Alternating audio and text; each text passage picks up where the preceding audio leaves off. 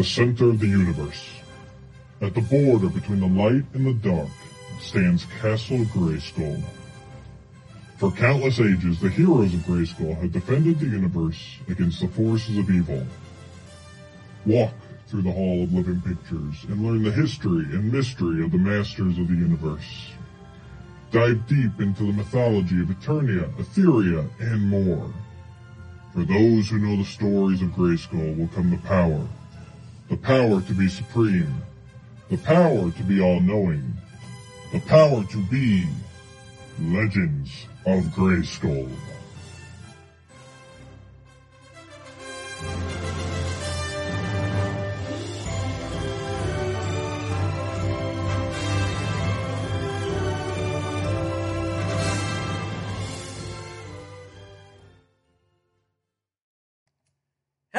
Everybody, and welcome to episode 16 and a half of Legends of Grayskull, the fan podcast where we discuss the history, the mystery, the magic, and mythology of Eternia, Etheria, Nordor, Primus, He-Man, She-Ra, new adventures, old adventures, comics, mini comics, anything and everything you can think of with that He-Man, She-Ra, Masters of the Universe, that little Mattel logo down in the corner. I'm Matthew Dooch. I should be here with Sean Scavarna, but he has just sent me this photo last night, and he has decided to take a beach day.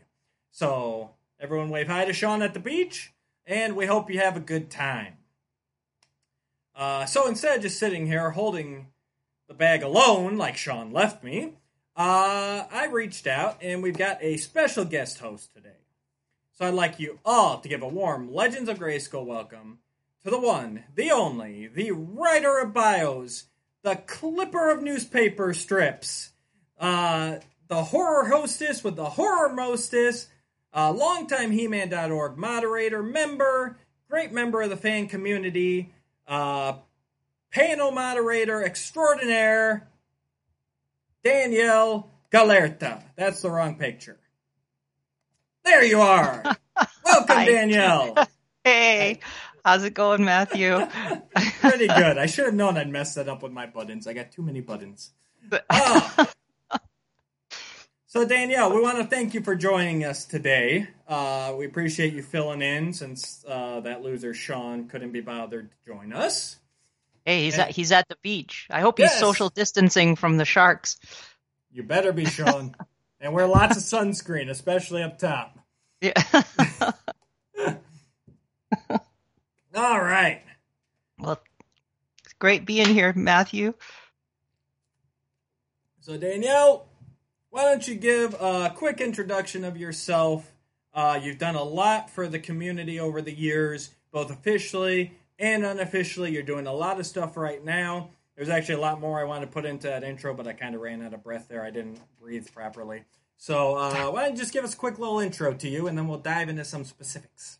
Okay, well, geez, uh, I think I'm gonna have to hire you as my publicist after that that lead in that you just did because I don't I don't think I can really follow that up. But um, yeah, I'm just you know uh, been a member. Uh, I've been a Masters of the Universe fan since uh, the the early days, like you know when the, when the line first came out and the commercials and everything, and then um, collected the the vintage line back in the day, and then um, when in the 90s when the sort of the fan community sprung up on the internet i joined up in the early days on the uh, adam tyner. I would send him messages and like talk you know get involved in the send stuff to the scrolls of grayskull newsletter the guardians of grayskull mailing list. I joined i was a member and back in those days. Um, and it's funny kind of looking back at that stuff and like oh my god i can't believe i hope nobody ever sees this uh, I, posted that. Um so and then um yeah and then i got you know big into 2000x uh and just kind of been around the fan community for a while. Um and then uh i at some point Val Staples runs heman.org asked me to join the rose google dinner podcast. So i was a uh, been a co-host on that for 10 years uh, and have worked on had the good fortune to work on a number of official projects including several of the dark horse books um, uh, particularly uh, you know there yeah, the book that almost sent me into the to Arkham Asylum for the criminally insane. That one, yeah, there we go. Newspaper strip book. Yeah, those were two two my, two of the big ones I was involved with. I also worked on the mini comic book. I did all the interviews for that book. Um, wrote an article for it as well. Um, and then I worked on the Art of He-Man book too, the first book that Dark Horse did, uh, and just wrapped up some work on the toy guide that's coming out, and uh, I was the project lead on the upcoming supplement to the character guide that's coming out. Uh, and then 2016, I got involved with after Scott Neitlich left Mattel. There were no bios, uh, so uh, Val Staples through MV Creations secured a contract with Mattel, and uh, Eric Marshall and I were hired to take over the bios for Classics. So we've been doing the bios for the last few years, um, and uh, and yeah, so and just on the just kind of for fun doing I've been doing these translations of international comics from Masters of the Universe and universe and posting them online. Uh, lots of and Princess of Power too, new adventures like their comics from Germany, Italy, Brazil translating those into English, just posting them, putting them out there because there's such a vast world of stories, as you know, and as you oh, often yes. discuss on this show. You know, it's not only uh, English language stories, but there are many official licensed stories around the world. And that's part of what I love is like the newspaper strips, like this finding something that exists that was out there that is, uh, yeah, yeah that was few people had seen, you know, and it's like, wow, this this newspaper strip ran for four and a half years. And it's like that with those comics too. It's like, hey, here are all these like comics from Brazil. Let's translate them and put them out there. Uh, and lately, I'm also doing the video wish list series because I want classics to come back. Classics is in hibernation now. Not really feeling the origins. Not not really for me. I love the vintage line. Love 2000X. Especially love collecting classics, but not gonna not gonna jump in on origins.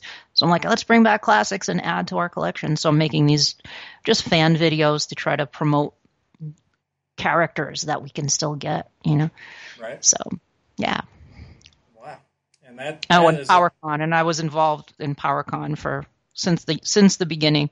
Still involved with it to a lesser degree than I was early on, but I still am like when we get back to in person, probably going to be moderating some panels and work in the toy room and and such. So yeah. I, I can't wait to go. This year was supposed to be my first PowerCon ever, uh, and we all know what happened there. So yeah, it was um, not meant to be, sadly. Yeah. But but next year, I've already I've already pushed my plane ticket to next year. Um, nice. So that was that was cool that Val released the dates for next year too right away, so that you know people were able to do that. Um, mm-hmm. As soon as that hotel block comes up, I'm going to jump on it real quick this this time around. Um, yeah. But uh, uh, so uh, we'll get into the focus of our uh, episode today will be uh, one of Danielle's comics and one of her wish list videos. So we'll get into that in a minute here. Um, but I did want to talk to you about the newspaper strips uh, just for a minute. Um, and I, I, am ashamed to say I still have not finished them. I think I'm about halfway through. Mm-hmm. Um, so you're I savoring them. I'm savoring them. Well, I made a mistake first off. Um, and I was talking to some other people about this, where I was just sitting there and just kind of like binging through them, mm-hmm. and I kind of got burnt out because there there is mm-hmm. one story in particular that really left me like, wow. Um, is it? The, it's the political one, right? That's the one where everyone kind of goes, um, "Okay, I think I think I'm going to take a break." you know, actually, so, it wasn't. I got through oh, that one.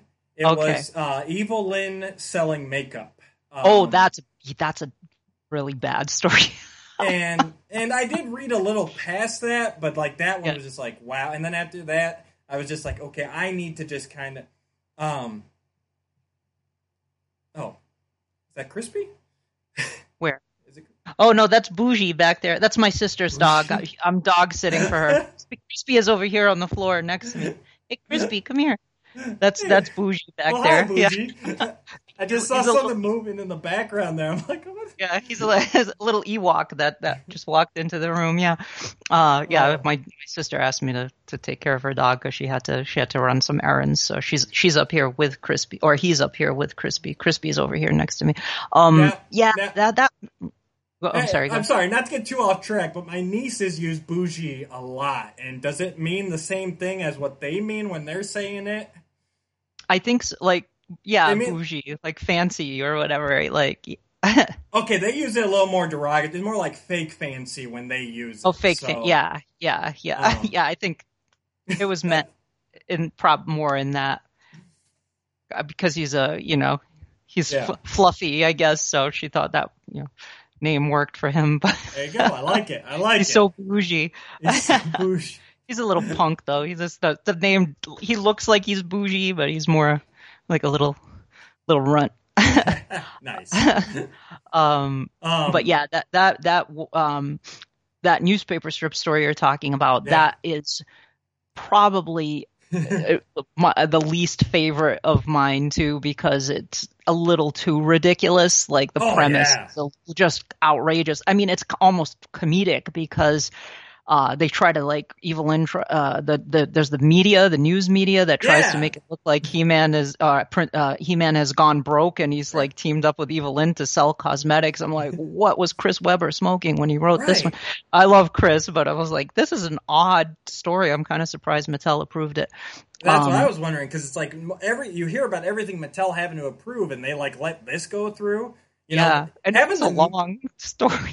having the media and the TVs alone was like okay. Like the, I guess that you could kind of get around the media if they'd done it in a more town crier kind of Yes. way. Yeah, But with the TV screens and and just the fact that everyone just like was like, oh well, it's Evil-Lyn selling cosmetics, and not a single Eternos citizen was like, she's evil. Like they were Yeah, just like, yeah, yeah. okay, whatever. She's cool now. Yeah. She's selling makeup. She's the Avon lady. I'll be honest with you. The, the the early stories are my favorites in the strips. Yeah. The first first few stories are I think are really solid. Then it starts to get hit or miss. Um, there are some stories later in the run as it goes on. Some of them are really strange. Um, and I don't want to spoil anything before you read it, but there are some couple that I think are pretty strong too. There are a couple of really good ones left. I think um, there's one about an earthquake that I really like and there's another one about a um uh, uh the Cartan, the the lost tomb of Cartan, who's this like ancient ruler, and um he has these deathless soldiers that are made of of sand. Uh, it's a sort of an Egyptian nice. vibe to it, and I like that story. It has like a very uh, like what uh, like movie serial kind of feel to it. Sure. That one, I like that one. Yeah, pulpy. Yeah, it's very be fun. pulpy, and and Clamp Champ is in that too. And I I like that story a lot. Um, but some of there's another one like He Man in Wonderland. It's like what yeah, is- what is going on here? I haven't gotten to that likes that one, one. yet, but that one I know that one's coming up. Um, yeah. but the other thing, New Adventures one too. oh, it was okay. There's a New Adventures at the end. The last story is a New Adventures story. oh, I thought you meant the Wonderland one was set in. New Oh no no no no no Oh, no. okay. Yeah. Yeah, and that's another neat thing that this one actually, because uh, you know we talked about that before, how the UK comics and like the German comics, they just kind of went full force from Masters of the Universe to New Adventures, and none of the Mhm. US stuff really seemed to do that. There was always Mhm. that break in between. So it was neat finding out that these newspaper strips actually went the same way. Like they went right into, you know, a New Adventures storyline. Yeah, Um, it did. And it tied it up pretty nicely too. Like it's the only new adventure story that I'm aware of that has like an actual ending to it as well. yeah. So, yeah, we're missing still a few we've since that book has been published, we have acquired more than half of the missing strips. So, I'm hoping we find all of them someday and that we can republish the book with a complete run of the strips. Uh, and if anybody's listening to this and you had the newspaper strip in your newspaper, get in touch with Matthew and, uh, you know, or with me and Yeah. let us yeah. know. And Yeah, that'd be great. You actually read my mind. I was leading up to that where Yeah. I was so so basically it's a it's an all or nothing thing because I know you had talked before about trying to find a way to get like a supplement out there with what you had found. Um, Mhm. Is that still a viable option, or is it just if we find them all, we could look at a reprint, like a total reprint? I think they to do a reprint. They're going to want a complete set to do that. If we never find them, like maybe at, we could do like a pamphlet thing, like a, as a Yeah. PowerCon thing or something. Maybe we could release like a little pamphlet with the missing ones that we have found. Yeah. Um, because we also, in addition to finding the missing strips, we also a lot of the Sundays we couldn't find in color. Later, we only found black and white. We got a lot of the color Sundays that we were missing, so those would be included as well. You know, so. Nice. Um, but I don't know if Dark Horse would be willing to do a reprint unless we had a complete run.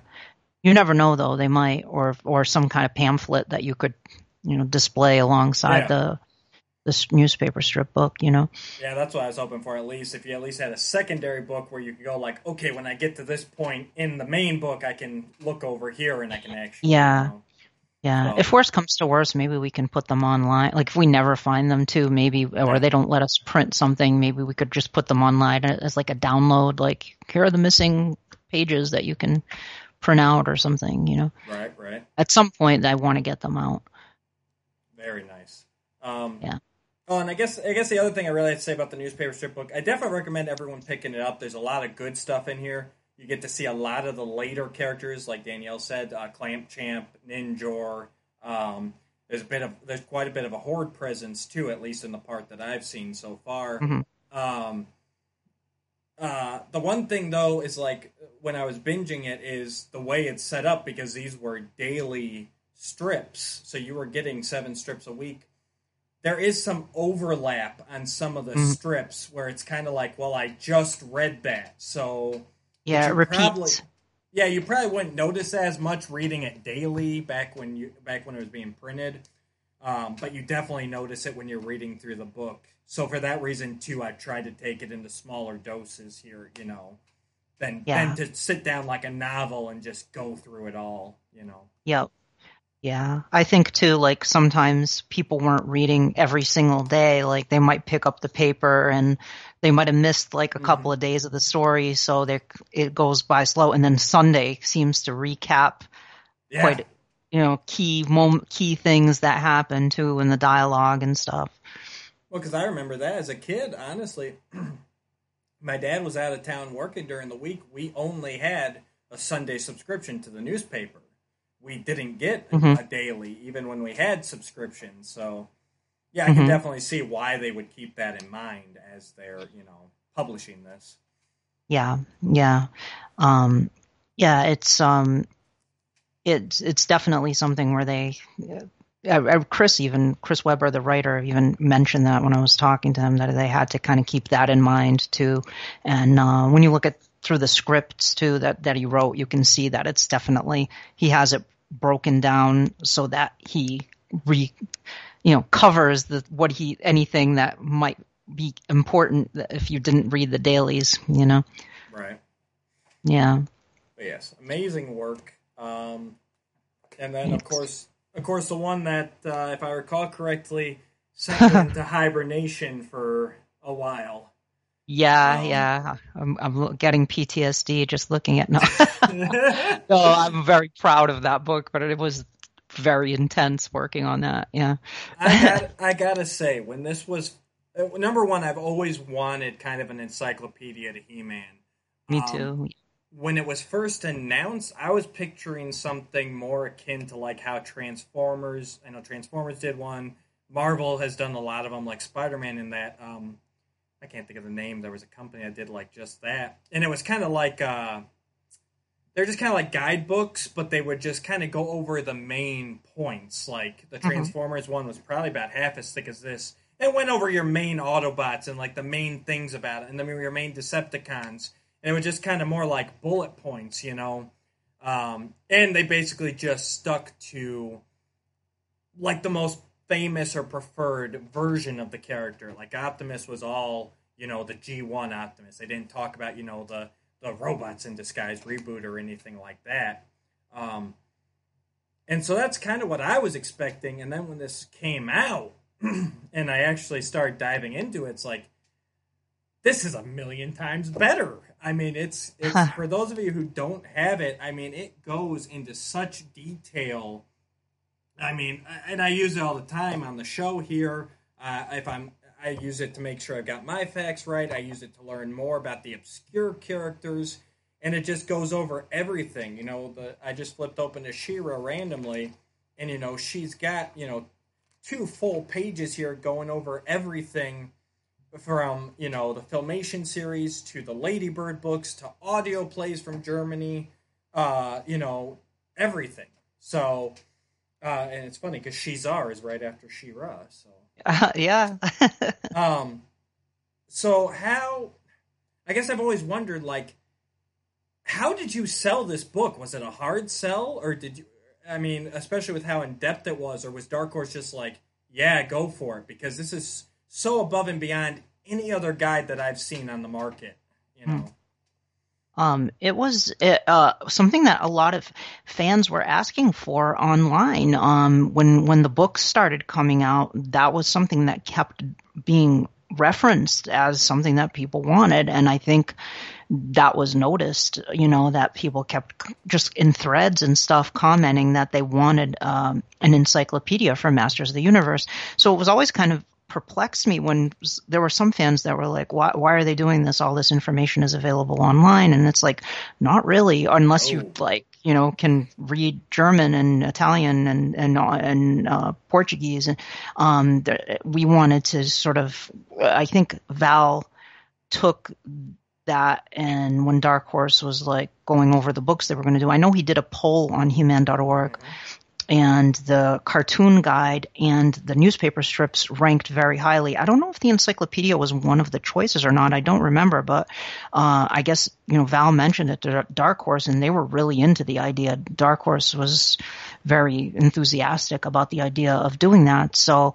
Um, uh, you know, we got a team together, a big team of like hardcore fans to to work on this book. I mean, you look at the credits and it just goes on and on. There is a substantial amount of, uh, yeah, substantial number of people that worked on, on the book, uh, handling each section, um, and writing entries for specific canon iterations, doing research. Like there was a lot of re- ton of research involved, rewrites, image acquisition, image restoration, uh, all of that stuff. So it was a very intensive process that a lot and a lot of people worked on it. But the end result was, I think, was worth it because it's pro- it's the most it's more comprehensive than anything you'll find online from Masters Universe. Like a lot of people you know, might reference, let's talk about using Wiki Grayskull or, or something like that as a and there's a lot of misinformation there. We were just joking about that the other day, just because there, there is so much misinformation on there. And then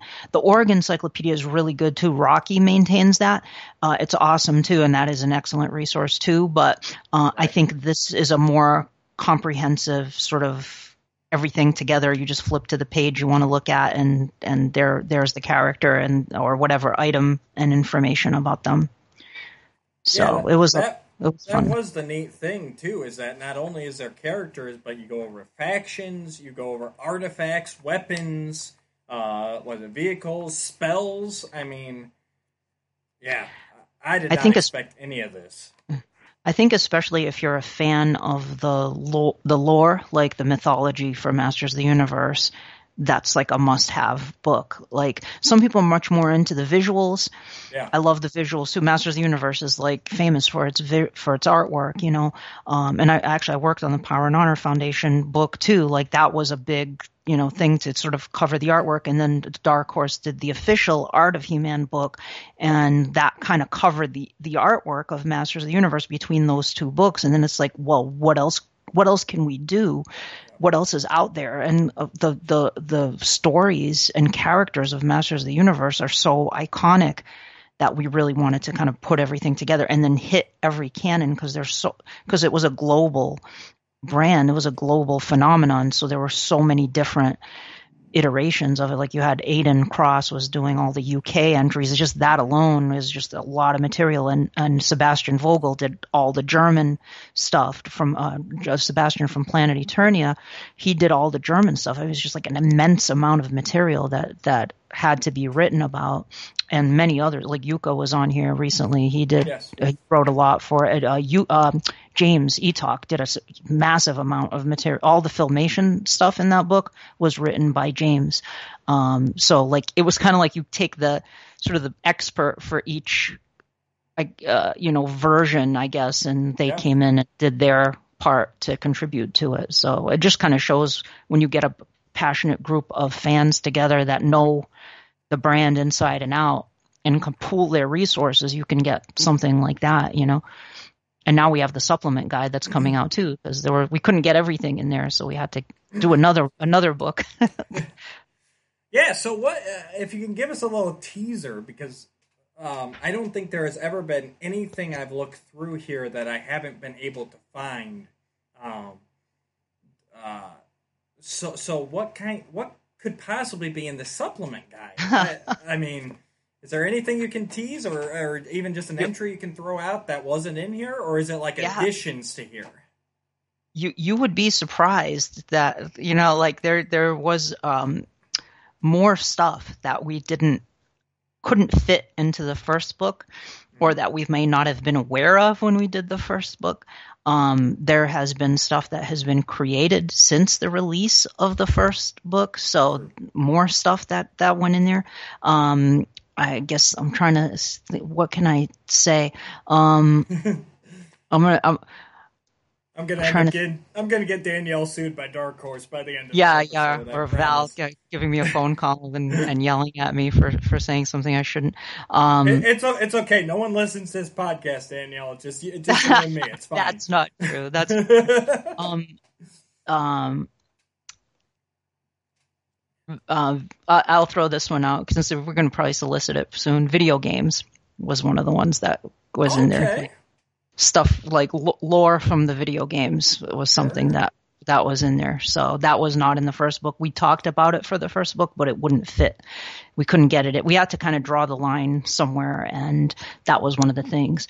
And then um, some of the more recent DC stuff um, that has come out since the first book. Um, uh, um, what else?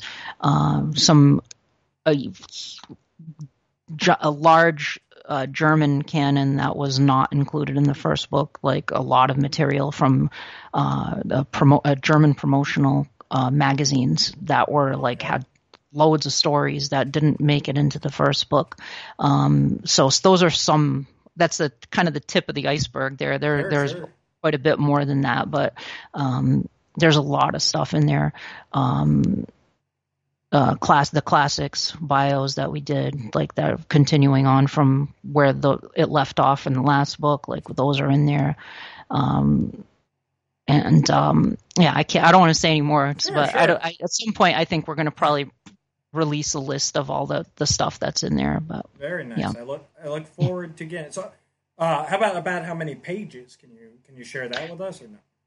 uh, it's much shorter than the other one, so it's. I know oh, it's. Oh, yeah. over a hundred and I think I want to say it's I'm not sure of the exact page count, but it's maybe 150, 160, something like that. It's in in in that ballpark. That's it's still a, that's still a nice size book. You know, when you mm-hmm. when it kept being talked about, I kept thinking like a pamphlet or like a little supplement. Like this is actually like a pretty good Yeah, book. no. So yeah, it's like a little hardcover book. It's it's under I think it's under 200 but over 100. So okay, Yeah. nice, Yep. nice. Yep. Um. So yeah, so the bios. Let's let's talk about that for a second here. So Mhm. you and Eric have have done the ultimate task of actually making me not cringe before I read a bio anymore. so that's that's high praise. congrats to you guys. Um, Thank you. and and that's just that's me personally with the bios. I've always felt they were they were a little too story driven, a little too focused on telling a full and complete story. I always pref- thought that they should have just been more like file cards, where it's like, you know, He Man is the most powerful man in the universe. His abilities include this, this, and this. He transforms with the sword of power. You know, um. That being said, I do also like the ones that you guys have done where you've been dabbling with the ancient gods and and telling little stories your own. but without going too too far where it's like, okay, this is the end of the universe in one bio card on the back of a toy. You know. um, so what's been your favorites to work on so far? Um, well, my my my favorites are um Eric's. You know, Eric. Every time he, like when he would send me a bio, I'd like always get like excited. You know, because we had we had to divvy them up, and uh, he did half and I did half. So I'd always kind of like geek out when he'd send me like, okay, I wrote up the bio for, for this character and this character. Um, I don't know what the favorite. I guess some of my favorites I, mean, it's I'm a as no secret I'm a huge you know horror fanatic. So um, that's kind of what I brought to some of those was uh, I got to do Rat Trap's bio, which I really like. I pulled a lot from like classic mummy films for that one. Right. Uh, Karg, I gave him a sort of characterization as this inquisitor uh, of Snake Mountain, the sort of the grand inquisitor of, of Snake Mountain, you know. So I, I didn't want to go say torture. That's a bit extreme for Masters of the Universe, but he's cut from the same cloth as like Count Rugen, you know, Count yeah. Marquis de Sade kind of has, has oh, that absolutely. kind of vibe to him. You know, a gothic villain kind of thing. Um, we all, and, we all uh, knew what you were saying, um, but keeping it family friendly at the same time, which yeah, is what yeah. which is what Master's all about, in my opinion. It's like read between the lines and you'll see what it means, but we're still keeping it okay for the kiddos yeah, yeah. I didn't want to go too too don't want to go too dark, you know. Then it's then it then it doesn't becomes not as much Masters of the Universe. Um, a Dark Star Fragment. I loved writing that because I got to do a monster squad, you know, kind of a, yes. a a supernatural bio with with that. So that was fun. I, I like. I guess I like writing the the horror themed ones the most, and then some fun ones. Like it's just fun to do. It's fun to explore the the character. Like take a character or an item, and our I guess our our process for that was like, okay, if you take this item, what is this item's significance to the history of Eternia or Etheria? Like, what role did this item play in this period of time? And you kind of use that as an anchor for for the story. The problem is though with classics bios is that we're 12 years into to this, right? And Scott Neitlich, when he was writing them, set it up as, as you pointed out, as like an ongoing storyline. So it's like a card back soap opera almost, where it's like all the pieces are, you know, you have to put them together to try to figure out what's yeah. going on, as opposed to like just a straight up file card that's like, this mm-hmm. He Man has the channels the power of Grayskull to become, you know, a uh, protector of Eternia. Um, so it was like trying to figure out how to make that work coming into that after seven years and like, okay, how do we how do we work with this material and try to kind of also be creative at the same time and and create something that we're enjoying when it was a lot of just fun to to do that you know it was a it was fun to sort of add to that. Um it's i know it's not for everybody but uh at least i hope that people you know some people seem to dig them, so that's pretty cool. Oh yes, you you have succeeded in in in turning it around, and I'm not, you know, and there were some. I'm, I'm not trying to bash, you know, what came before you, and there were some bios uh, even before that were that were decent. Oh yeah. Um, but I, I, really like what you guys are doing with it. I think you get the flavor. I think you, I think you've and you've been able to do some stuff that has rectified earlier mistakes in the line.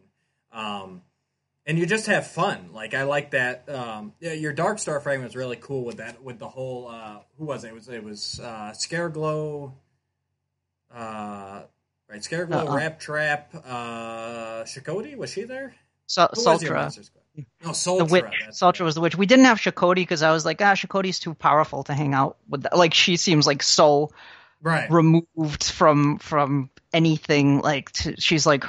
uh Shokoti just strikes me as such a powerful entity in and of herself, you know, that she wouldn't, she would be like the leader of such a group, whereas I kind of wanted Scareglow to have his mm-hmm. own little thing going on the side. Um, yeah, Sultra and then the Crimson Countess too. That's right. But yeah, yeah. that was a nice little like uh, like a like a B squad of villains. No one no yeah. one too powerful, but working together, they could be kind of like a Sinister Six type of vibe, where they yeah, could really kind of take them down. Um, and of course, I got to throw it out there. The one that I love, um, that played into some of the stuff in my head was a Space Ace bio. Like Yes. that was that was a ton of fun, and I still I still want to see that someday, whether it be a comic or a show or something. I want to see just this crazy side episode that follows Space Ace fighting against. um I feel bad. I can't remember his name now. Flundor. Flundor. No, you had you or but um that's right, Plundor they were fighting against, but who uh the little imp or the ma- magical was- character. Wook, Wook, Wook, Wook. From Wook from the Italian con. He's like a Mr. Mxyzptlk type, you know, Yes. Bat-Mite type who has who's omnipotent magical powers Right. that yeah. No, if that if that is if that ever goes into like a comic or a show or something, that's gonna be my favorite episode because that was hitting everything for me. Um Oh man, I had so much fun writing that. Like I was like cracking up as I was writing because it just you always have like that one episode like even if it's a serious show you always Yeah. have that like in a in like a Justice League or something you always Mhm. have that like one or two episodes that are like a little bit more lighthearted that have it's still like an adventure but it's a little more a little more levity to it, a little more fun to it, and it sort and it has. I wanted to give it a little bit of that Guardians of the Galaxy feel meets uh, Booster Gold. You mentioned, I love that you mentioned Booster Gold when you Oh, guys yeah. talked about it. So I was like, that's exactly what I was thinking. Space Ace's personality would be that kind of arrogant kind of personality that he would have, you know. and and you made me care about a character that I didn't give, you know, a feeling for before. It's like space the whole Vykron concept, like I was just kinda like, eh, whatever. It's it's the it's the trio. It's that original concept and I'm just like Right. whatever. Um, and then after reading that, I'm like, you know what? I'd really like to see Space Ace in something using this personality, you know, where he doesn't just Mm. have to be like an early concept guy or, you know, kind of a clone of He-Man like they like to do with a lot of those concept characters. Um, Yeah. And above all, I think Masters should be fun. Like at at its core, I think that it can get serious. It can go to dark Mhm. places, but it's got to have its fun too. It's got to have that balance, Totally. or else, or else it's just any sword and sorcery thing, you know. So Agreed. Agreed. Yeah. I mean, my favorite characters tend to be the more humorous ones. Like I love Cringer and Orko and Right. Prince Adam. Like that trio of characters was almost like their own little comedy team almost that I love. I just cuz it's just I don't know, me I love the adventure and the mystery and everything, but I also love like I do love the little humorous aspect. Uh but done well, like not you know, Right. uh Thundercats roar type humor. Uh, although I have I haven't watched that. I don't know how that. My friend uh, Daniel from from Roscoe, he's a bit he likes it, but I I haven't Really? watched it. I, yeah, yeah, he does. He, I, but I haven't I have not watched it, so I don't know. I probably shouldn't have thrown that out as a point Well, of I- reference, but well, no, but I don't mean, think that would work for He Man. I wouldn't want to. I don't think I would want to see that for He Man. And I guess I shouldn't have just dissed it like that because you know what? There are people who really legitimately like that kind of comedy and that kind of animation.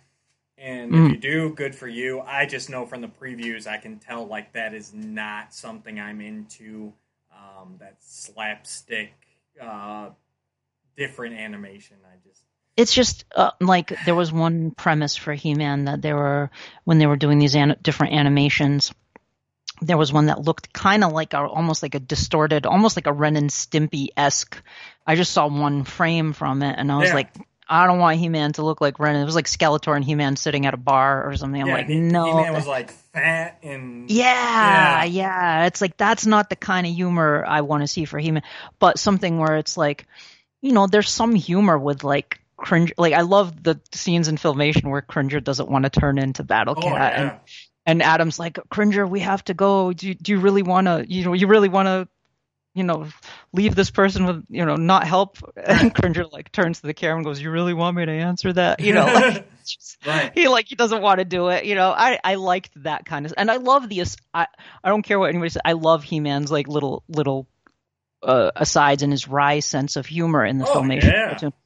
To me, that's like part of what makes He Man really likable is that Mhm. he has a, that wry sense of humor that's kind of carried over from from Adam too. Adam kind of has that a little bit too. You know, Exactly. Um, I like that, not pushed to an extreme, no. but He Man should have a little bit of a kind of a right. not in a in a fun way. He has that kind of wry sense of humor where he teases a little bit and stuff, you know. Oh, absolutely. It's what we all do. uh, It's what we all do with all of our buddies. Like, well, I Yeah. was giving I was giving Sean uh, grief at the beginning of the episode. He's he's uh, spoiler alert. He's not actually at the beach. He's he's just uh, got a lot of work deadlines this week, and he wasn't able to make it. But I had to give him grief because that's what we do. You know, that's that's showing that camaraderie. You know, he's he's not the Orko character where he's just pratfalling and that sort of stuff. But yeah, I agree. He needs to have a little bit of comedy, uh, a little sense of humor, um, because he's got hope. You know. Yeah. So even in the darkest situation, he's able to pull out a joke. He's able to pull out a laugh because he knows things will get better. You know, he's that eternal optimist. You know, Yeah. and that's Yeah. an integral part. If he was standing there going, "Yep, we're all gonna die, but we'll go out swinging," it's like, okay, that's that's a neat character, but it's not a He-Man character. You know. Yeah. You know, that's somebody. That's something more. Maybe Fisto could play that role. You know, Sure. where he just like, Oh, totally. Yeah, it shouldn't be like everybody has that. So it's like Fisto would be more of a brawler type, I imagine. You, yeah, Well, Clash of Arms. He's like, yeah, I'm probably Sure. not going to make it out of this arena, but I'm going Yeah. to, I'm going to take down as many evil warriors as I can before they take me down. You know, sure. Yeah, and they should all be extremely formidable. Like all of them are, you know, they're not to be trifled with. You know, they're they're, um, you know, they're and they're just you know. I like the distinct personalities of of each character. Like if everybody is just like funny or everybody is just like, you know, serious barbarian, it's like, well, you know, what fun is that? There has to be some there have to be some different shades to the different characters, you know. right, right. Nope, I Yeah. completely agree. Yeah. Um, so uh, let's go ahead, if it's all right with you. Let's uh, go ahead and transition over. Let's uh, let's talk about this comic first. Sure. switch over. Uh, so why don't you just give us a little quick? Uh, we'll go through this page by page like we always do, but just kind of a quick little background. Uh, what is this? Where's it from? And how you came to be involved with it? Okay, so this is um, issue 17 of the He Man and the Masters of the Universe comic from Brazil, published by Editora Abril. Um, they published a series of He Man comic books in Brazil, uh, and uh, initially the comics were adaptations of filmation episodes. In fact, I have some of them here. Um, initially, the the comics were like adaptations of of filmation episodes, um, and the artwork in these early ones was not very good. It was it was all right, I guess. You know, um, and they were just basically repeating the stories from the TV show, and so fans wrote in readers kids you know were writing into the comic book and complaining that hey these are just these are just repeating the stories from the cartoon and the artwork isn't that good. So editora abril actually ch- completely changed gears and they started publishing original stories uh, in issues that also had reprints from the UK comics and the Star comics, but definitely the most notable thing was that they had original stories. They got Watson Portela, who is a very well-known comic book artist in Brazil, to come in, and um, and a couple of writers, mostly Jose Menezes, um, to come in and write stories, and their stories were pretty solid. They looked like filmation style stories. Watson Portela's artwork was really quite good, uh, and uh, the storylines that they developed for some of these issues were really good fantasy stories, fantasy sci-fi stories, like like in the tradition of He-Man. They created a lot of cool characters for these issues, um, these original stories, and then they also started a She-Ra comic, and they also wrote some original stories for She-Ra, combined with reprints of the UK. So for this one, um, uh, this issue, they had like a couple of stories. Like you have the first story. Uh, you know, Is- they have the that- first story. Is that the Eternia flower? I'm just guessing. I Yeah, yes, know. it's the Eternia Flower. It was an adaptation of, of that, and then but they changed it. They had their own. They started doing like taking filmation episodes and go, let's do our own version of this, and they would kind of alter it sometimes. Was it interesting what they started doing. Yeah, they were like, well, let's make this our own version of this story and and change it around a little bit. Mhm. Um, like it was it was kind of interesting what they started to do in some of these. Then they had like like little puzzles in the middle, like games and things. Uh, people would send in um, send in artwork and stuff like that. Um, and then you got the second story, which is the submarine mystery. And this is one of the original stories that they wrote. It's probably the most popular of the original stories that they did in Brazil.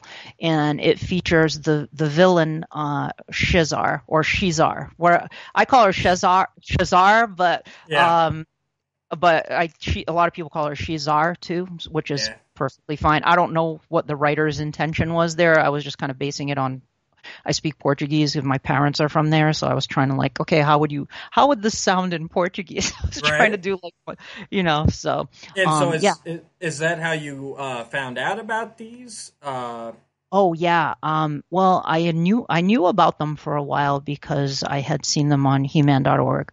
Okay. And there's uh, uh, Marcelo Barbosa Macbee on the org um, he started posting some um, pages from them. Like uh, he started a thread um, in the org about it, and um, and so when the character guide happened, uh, one of the one of the canons that I had to write entries for was the Brazilian comics since I read Portuguese. So um, I had to try to find them uh, right. to get them all. So I reached out to to uh, Marcelo, and I also reached out to a, a fan Nuno Mata out in, in Portugal because they they also distributed these comics to Portugal too, and so between those two guys, I was able to get scans of of them or original issues too. Like there's a kind of a Brazilian version of eBay, uh, and um, call, uh, called Mercado Livre, and uh, Marcelo was able to get a bunch of them off of that for me. So between the two of those people, I was able to get most of the stuff I need. I got, I think I got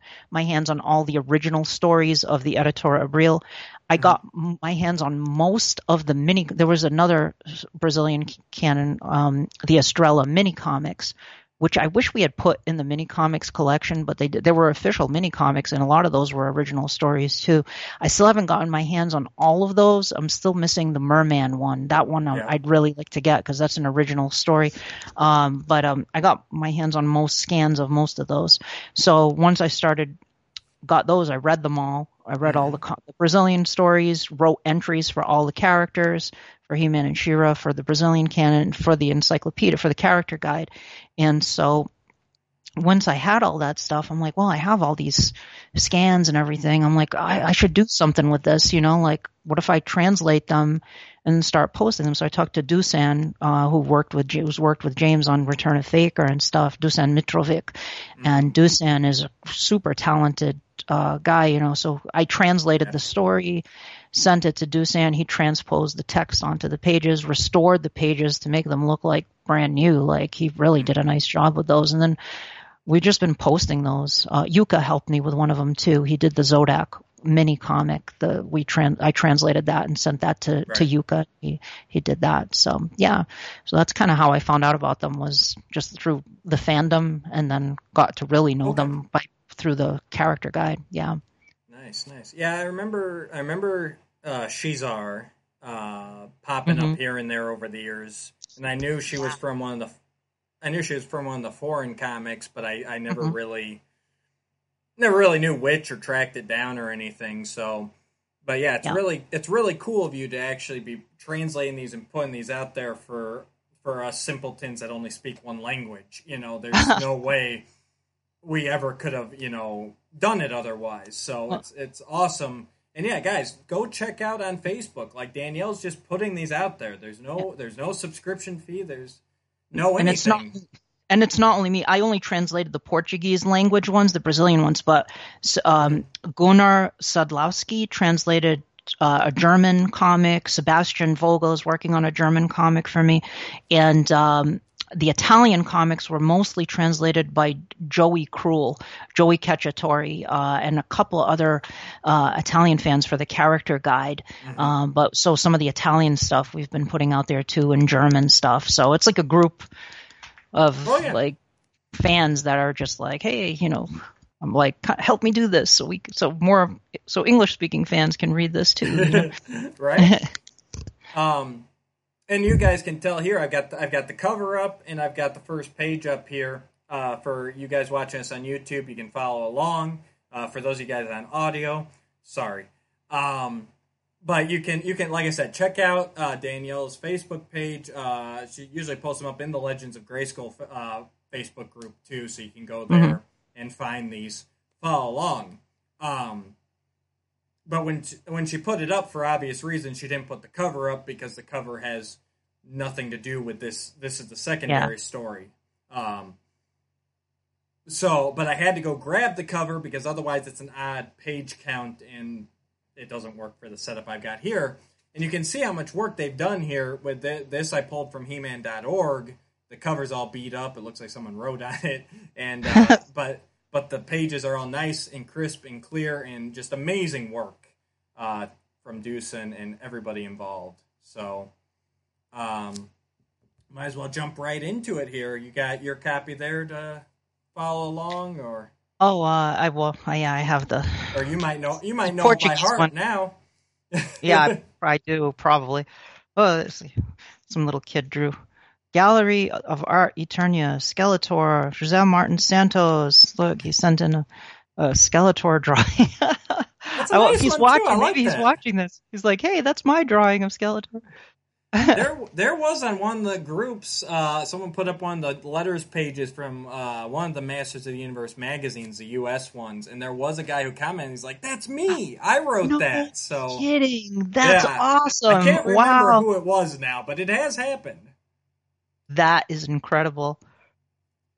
Uh, so uh, I'll go ahead and let you read off these credits here because I will definitely butcher these names, but I like oh, to give okay. credit where credit is due. So the uh, writer is Jose Menezes. Uh, the artist is Watson Portela. And uh, if you look him up, you can find a lot of his amazing artwork out there. Uh, and, and, then the colors are uh, Alvaro Sergio. I think that's who it is. Um, and then, and then um, Yuka, uh, not Yuka, uh, Dusan did the text transpositions uh, and the restorations on it, and I did the translation on it. Very nice. Yeah. Um, I, I like the way they, they started this up here with this opening shot that kind of it's He Man standing in front of the girls in the tubes with a fish monster attacking. yeah. and it's like and it's like it, it, it jumps you right into the center of the story and then it takes you all the way back to the beginning you know, I, right. I like I like that that interesting setup there. Um, and so basically we've got we've got uh, after you know it's Lake uh, Crowley. I'm gonna go with Crowley. I think uh, yeah. A place where strange happenings have become routine, provoking fear and amazement in the fishermen. Is He-Man prepared to solve this mystery? Of course, we all know he is. Um, He's always prepared. And then you got the uh, a fishing boat with a farmer and a daughter, and the boat is just destroyed out of the water.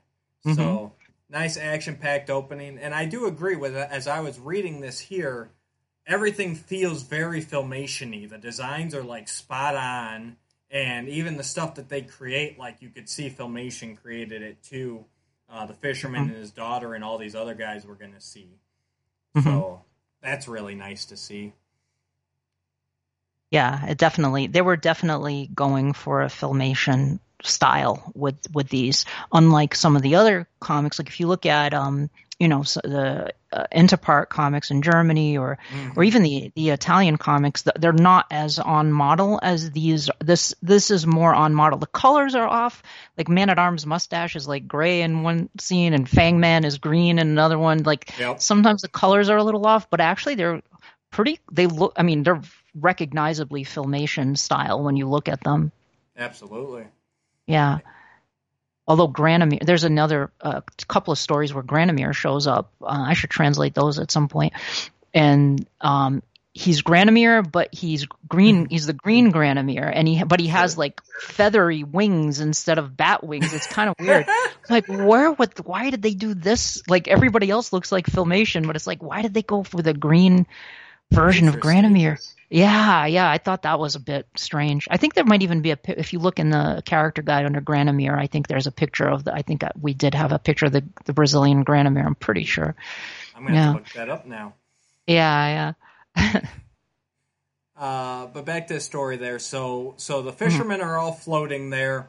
Uh, everything's destroyed, um, and and the daughter has disappeared. Um, Yeah. And then we go to the palace. Uh, Man Arms and Adam has a new vehicle, um, Mm-hmm. which I like. That I like that too. It looks it looks different than anything we've seen. Honestly, it almost looks a little New Adventures. Not it kind of does. anything Yeah, you're right. Yeah, Uh, but yeah, it's kind of got like a shuttle pod type of feel to it. Mm-hmm. Um, But typical setup. They're testing a new vehicle and they head off. Mm-hmm. Um, and and luckily, and all that that cartoon comic coincidence, they just happen to fly right over this ocean where this boat's been destroyed. yeah, Um, and they find out that they save the fishermen, and they find out that uh, there's something going on where these boats keep getting destroyed and girls are disappearing, which is Yeah. a great setup. It's it's it's a it's a nice little horror movie setup. I even like how they're telling it around the campfire here. yeah. You know. I like that too. Atmospheric. Yeah, Yeah, yeah, you get a lot. There's a lot of good art here. You got the waves crashing and them getting lit by the campfire. You know, it's you know hmm it- it's a great setup here. Uh, and yeah, guys, we're not going to read through everything. We're just kind of giving you the gist and everything. But, um, and then so we, then we got the black pearl rising from the water in the middle of the night, and everyone just getting freaked out. yeah. Um, One of the fishermen saying it's the, the curse of the waters. yeah.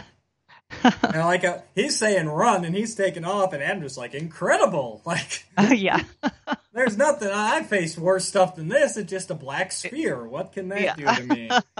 um, and and they all get knocked out, or he, they try to get knocked out. Um, all the fishermen seem to, but luckily Adam is able to gain his uh, sensations long enough to transform into He-Man hmm um, and gets all them out of there. I will say that is one thing here. There's uh, it's not a very vibrant transformation. There are No, a lot of no. people who can really. Uh, Fred Carrillo pops to mind in the Golden Books. He really nails those transformations on the page. It's a hard thing to get. Um, Mhm. But yeah, minor nitpick. yeah, yeah. It's just he's just like okay, I'm He-Man now. You know, Like there's a little Right. there's the glow around the sword there, but it was it's not as you know, striking as you as it could be. Yeah. hmm And uh, and so then He Man gets his friends to safety, and he's going to go after this Black Pearl. Um, Mhm. get a, a nice couple pages of them uh, just swimming, some interesting aquatic life. Uh, here Yeah. again, they followed the filmation path of making them look like sharks and fish, but with a twist where you can still tell, hey, I'm on an alien world here. You know? Yeah, with the horn on on its nose and like you know, I love that that snout has like a horn coming off of it. It definitely gives it that more alien Yeah. feel to it. And that's something I think is important to do. Like if you do a new version of of He-Man, you got to kind of have those touches where yeah, there's it's recognizable like there's maybe an earth parallel to that, but it's just weird enough that it's not really what we have. It's evolved in a different way or something, you know. Exactly. Yeah, Yeah. yeah. Make it recognizable so that the kids can follow along with what it's supposed to be. But yeah, definitely give us some tweaks. The warts and everything on these fish. It Yeah. looks awesome. And, you know, and I gotta say the pacing in this is actually really nice too, because we get Mhm. a nice couple pages here of just He Man fighting these sharks, and he loses Mhm. his sword for a moment, which is a nice way for him to have to settle it without slicing their heads off, you know. Yeah. Once again, keeping it family friendly, but still allowing him to use a power sword. Yep. Um, and yeah, so he finally he ends up bonking them, and that's when he finds the black pearl. Um, Yeah. I love these underwater shots too, like the blues and the Yeah. greens, like the just really visually very striking. yeah, nothing nothing's really lit properly. You know, you really get that sense that you're at the bottom of an ocean here, where you, Mhm. everything's tinted and everything. hmm Um, I gotta agree. And and then so He Man is luckily, because he's got to be running out of air by now. I mean, he's down at the bottom of the ocean. He's fought two sharks. Um, He's He Man though, so he is He Man. Sometimes he can breathe in space. So I mean, uh, he he's there's a black force field that comes out and ends up sucking him into the black pearl. hmm Ah, and and so then uh, when he ends up and up, there's that fish watching him too, that weird, crazy looking swordfish with the yellow and blue and everything. oh yeah, right. All animals in Eternia have these vibrant color schemes. They must have never had to worry about camouflage. Yes, because they all evolved with just these magnificent colors. I mean, um, and I really liked it. This is creepy. Like the the girls in like the the the uh, the pods here, you know, and He Man waking up in a room of just these knocked out girls. Um, yeah, and all of them have really neat designs that feel at place on Eternia too, without just being Yeah. like cookie cutter. yeah.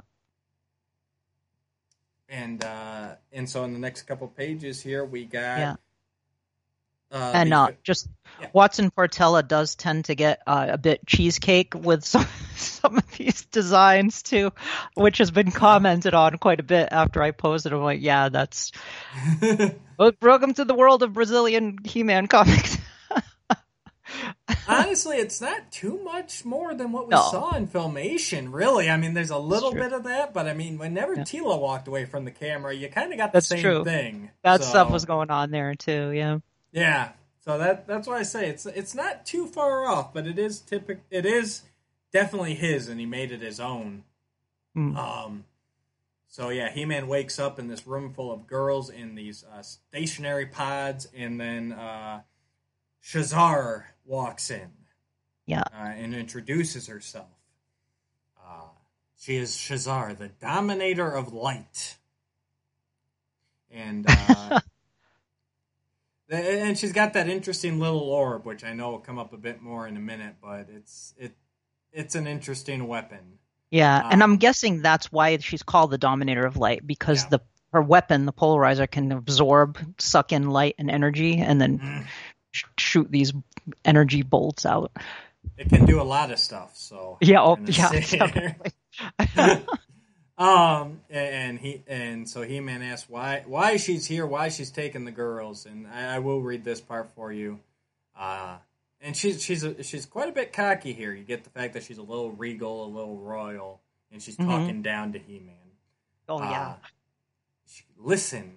Eh, eh, Actually, maybe I should. Well, you got the Portuguese, so Yeah. uh, listen and understand. I am from Antar, the fifth star. Centuries ago, a great war destroyed my planet, wiping out the water reserves. I traveled for a long time until I found a place with the perfect conditions to form a new colony. Um, and uh, so, so yeah, so basically, she's just trying to find a place for the new colony. But Mhm. He-Man asks why she took these girls. And she says, My race is almost ex- extinct. We need women to per- perpetuate our species. Mhm. Which is interesting when we get to a later part here. Yeah. Um, and He Man, He Man said, "You can't do that." And sh and she does say she's the princess here. Nobody gives orders to the princess of Antar. Now you will know my power. And she starts using um, the orb to shoot out these black beams at He Man. Uh, but he's able, pure filmation, deflect them back to her. Yeah. And I love that illustration of Shazar too, where she's like Oh, yeah. illuminated by the lights. Just looks so, you know, intimidating. You know. Oh, absolutely! It's it's a great shot there, and you get the feeling like like as we'll find. Basically, she's got a just cause. She's trying to find a new home, but you can also tell that she's ruthless. She will do anything to get this new home. hmm Um, It reminds me of uh, Magneto, like, that kind Yep. of mentality. Like it's a villain, a villain, but with there's a sort of noble. There's a good cause behind, like you said, but the the me uh, the, the you know the ends don't justify the means with some of Right. the behaviors here. Yeah, and uh, I, I like the shot of her getting knocked out. She just goes, she goes full out. I mean, he, yeah, he knocks right on her butt, and it ends up reverting her into her natural form, which is basically just this giant uh, extraterrestrial fish. Um, Yeah. which which leads me to go like, okay, so if this is her her natural form, why does she need the human girls to keep their species going? Is she going to transform them into fish creatures, or what's the plan there? I That is a very good question. that is that's an excellent question. I really don't know what yeah. maybe uh Any fan theory? I mean, I know it, it doesn't say. I'm not leading up like it says anywhere in here. But yeah, it was just like, okay, so if that's like her rested form, or is it more like a Yeah. King Hiss, where like they're both kind of her natural form, but they they change back and forth, or even Yeah. may, or even maybe like a sorceress in Zoar. Now that I'm thinking about it, like you Mhm. know, mhm. You know, she has the fish form to travel through water, Yeah. and she's got the human form to travel on land, and that's how her speed. Maybe Right. that's it. Maybe it's maybe that's it. Yeah, maybe that's it. you know. I do Yeah. best when I'm bouncing ideas off people. I find No, well, it's it's a it's a good question, and it's it's one that I just you know I if I, I was if you if you think about it, it really doesn't make sense. Like like maybe yeah, maybe she maybe her people like when you see the planet exploding, they're humanoid on yeah, and I I did on her planet. plant. that. hmm so maybe or maybe that's what you suggested is is the deal maybe both are like actually form legitimate forms for her species you know Yeah, depending on what the terrain is for for them I like Yeah. that. So when she Yeah. gets her classics figure, put that in the bio, all right? there you go okay then you can Duly settle the noted. debate Duly noted. all. We- Um, and then, and and here's what I liked about the polarizer of light because it's just thrown out there. As far as I know, a pol- polarizer doesn't appear in anything else.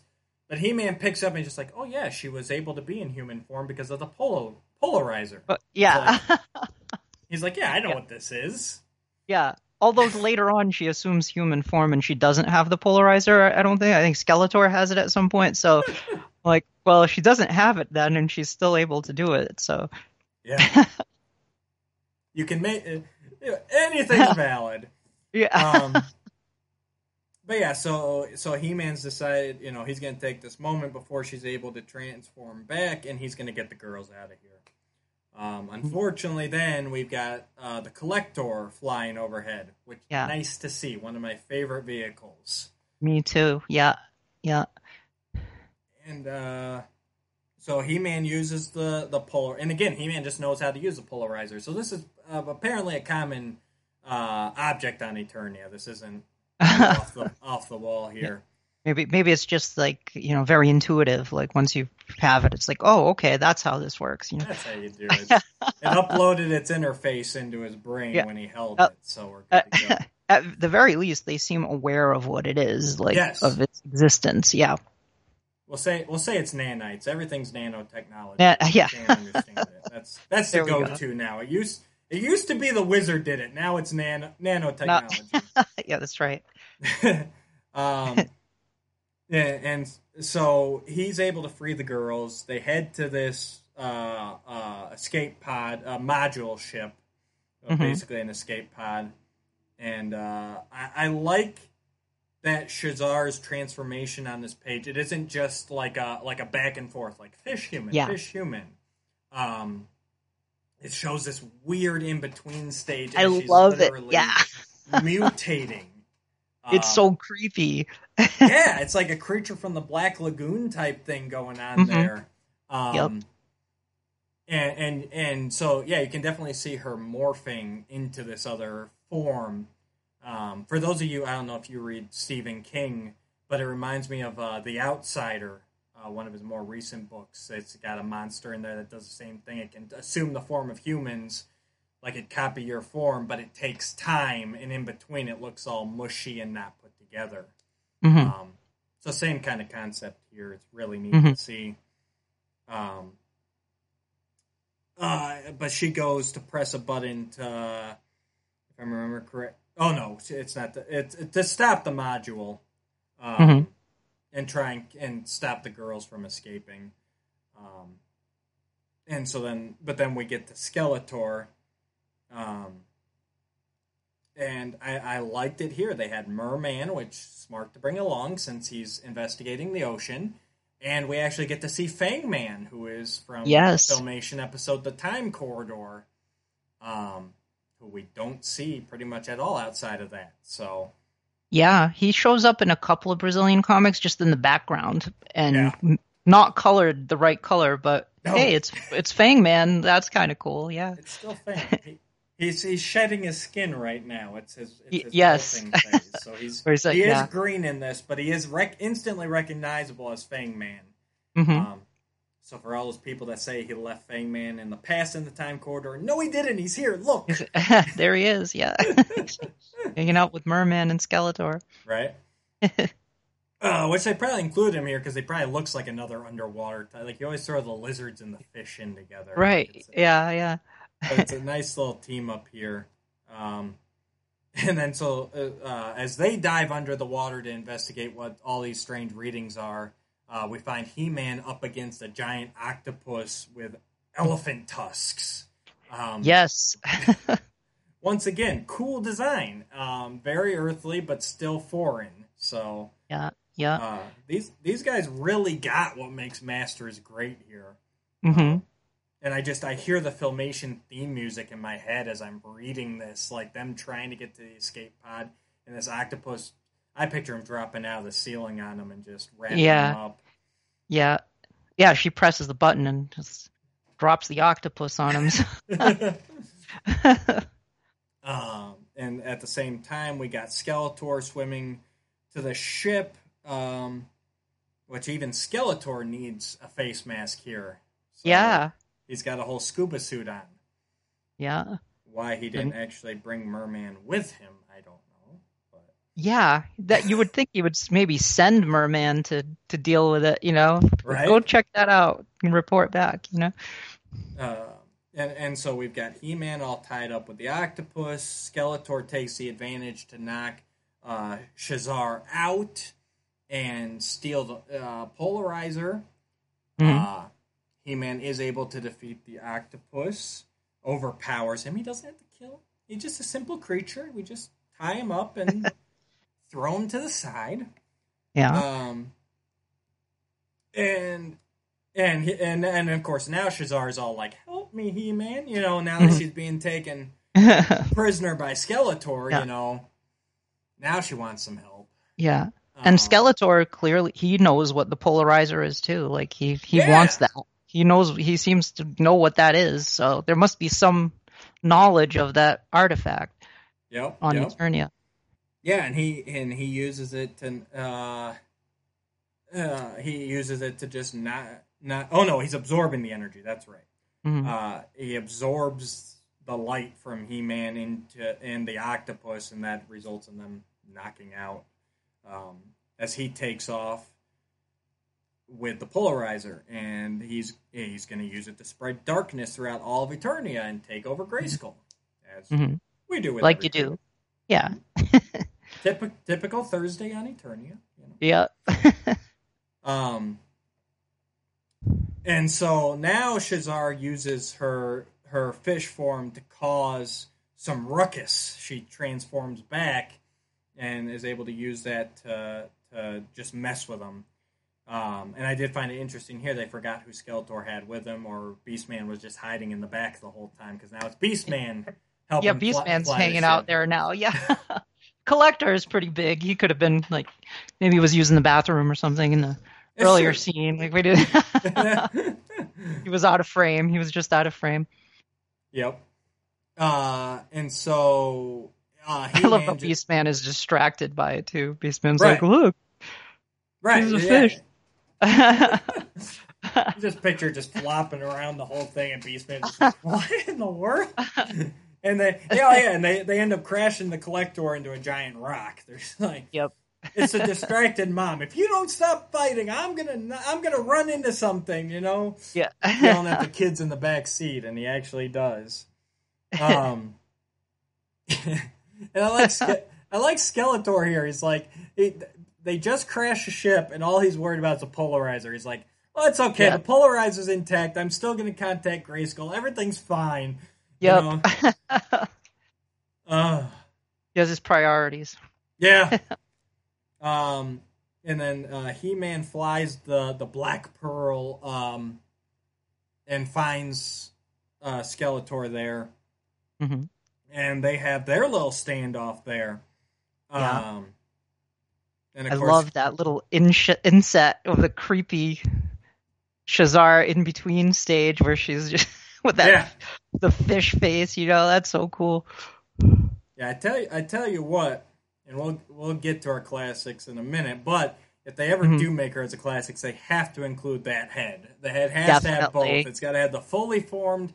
And you know, it'd be nice to have a whole second body, but that's not going to happen. She's at least got to Yeah. have that head, though. Yeah, like Tom Tom Drew. Yeah, like definitely you got to have Mhm. that. Yeah. and uh, and so and I like I, once again here the use of colors is awesome here. You can see you can see the rising sun here casting the shadow on Skeletor, and as He Man comes to confront him, he's all in shadow.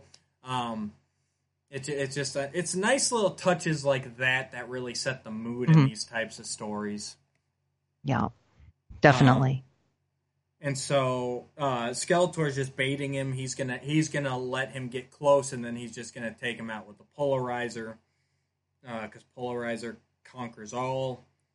Um, and and Shazar realizes, you know, well, He Man is maybe not my friend, but he's the lesser of two evils here. You know, Yeah. all he was trying to do was rescue his the his citizens. Skeletor's actually trying to destroy everything. Um, Yep. So she's able to help him out by forming a force field around He-Man to protect him from the polarizer. Mhm. yeah. And you can almost hear like the Aquaman sound effect with a Yes, those- you see the circles coming out of her head. absolutely. That's a that's a great touch. That is how all aquatic uh, beings communicate or use their powers. Exactly, exactly. That. Oh, and that's what you get. You get the guys writing this and just have that love for all this kind of stuff. You can tell when they do just the Mm. little stuff they drop in there. yeah. Um, and not only does she put a force field around him, but she creates a whole army of He-Man illusions. Yes, Um, because the polarizer can also create, or I don't know if it's coming Well, from her. I think it's the polar, the hallucinations that you Yeah, can that- see. That's just her powers at that point because Yeah, Skeletor's okay, yeah. got the polarizer. So That's right. He is holding it. Yeah, that's true. yeah, so so Shazar Shazar with the polarizer is darn near unstoppable here. So Mhm. um, between her powers and its power, and then Skeletor just like, who do I attack? You know? Yeah. and and the real He-Man just one punches him, which is all you need. um, and then uh, and then Shazar uh, comes to her senses and realizes how overpowered she is with the polarizer, and Yeah. gives it to He-Man because it's it's too. She realizes it's too much power for her. She doesn't need that Mhm. much power, you know hmm um and and uh and so then he-man asks her to to stay on eternia and they can help her find a home here um but she's she's like you know what i don't want to deal with skeletor all the time he's he's never gonna stop and you know you get you got a nice home but your neighbors are really awful and i'm not. Yeah. um so instead, I'm gonna go kidnap women from a different planet. See, right that's why One- she doesn't say that, but it's like kind of like, what is she gonna do now? You know. right she seems to have learned her lesson, but real has she? You know, Yeah. I don't know. We brought her back in the bios and had her not. You know, she still goes back to doing some pretty messed up s- stuff. I think she would be uh, real quick to wrap this up here. Um, but Yeah. yeah, Man at Arms showed up randomly throughout there, and you know they send her off, and they go, you know, He Man does the typical, if you need me, you know, uh, uh, you know, just call, you know, Mhm. and we'll help you. Um, it's a nice little send off, but yeah, I thought the same thing. It's like it's like okay so but still she needs to repopulate her species and she's still going to need people for that. Whatever way she does it, however, however that fishy mating works, she obviously needs people for it. Um, so yeah, she is going to go somewhere, and she is going to do something to repopulate her species. Um, I kind of looked at her after reading this as more of a Namor the Submariner uh, Yeah, I type could of see that. character. Like Mhm. not only the And- aquatics, but she's gonna do by her people first, and she may help you guys out. But if it comes down to Eternia or her people, she's gonna go her people every Yeah. time, even if that means fighting against He-Man. Yeah, more of like an anti-hero. You know, Right. more of an anti-hero than a straight up hero or villain. She's kind of shades of gray with her, definitely. for sure. Which Yeah, I, I, like the No, go ahead. no, I like the Namor, the Submariner kind of parallel there. That that makes sense. Yeah. hmm And I think, I think, honestly, I think the main reason she gets the polarizer is like, okay, this Skeletor guy is a bad dude, and I don't want to have to deal with him trying to follow me or come after me. She's like, here, you take this. I don't need Yeah. this. I'm still powerful enough on my own. And now he'll bother, if he wants it, he'll have to bother you for it. Like, I'm washing my hands of this planet. I'm out, you know? Yep. Yep. and it's kind of it, it's almost kind of a Sweet Bee's Home type of type of mm-hmm. storyline really which makes me wonder if you know do you know what year this was released does it have Eight, uh, 80, 87. It was in 1987. okay Um, but I So think the cart, yeah.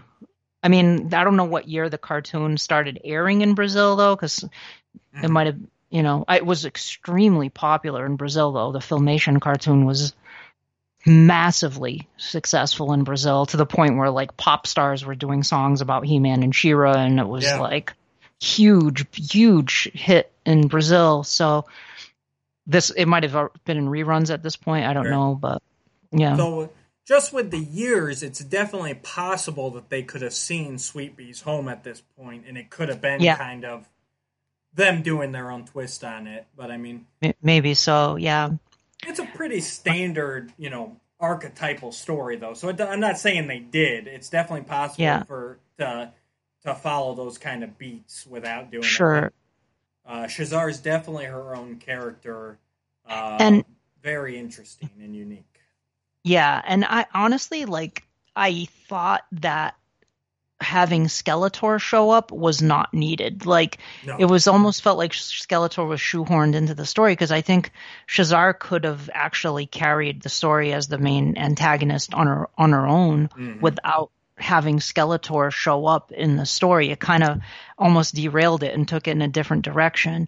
Uh, and it was good. I mean, it was. I thought I still enjoyed it, but I was like, oh, I, I think this still this could have actually worked better with just yeah, not having that and having her as sort of the, the main threat because she had this there was this great setup with s- plan that she was you know and then he-man finds out about it and it's like what you can't do that and then all of a sudden skeletor shows up and it's like whoa i mean i guess that's what skeletor does though right he's kind of Yeah. the wild card who's like oh the monkey Yeah. wrench in the in the gears you know I'll agree. I think it could have been. It definitely could have been better without Skeletor. I think you still would have needed some sort of an external threat, or even you know. Mm, uh, some basically something turned on her because Skeletor is the motivation for her to realize, okay, He Man's the lesser of the two that I'm fighting against, and I should help him.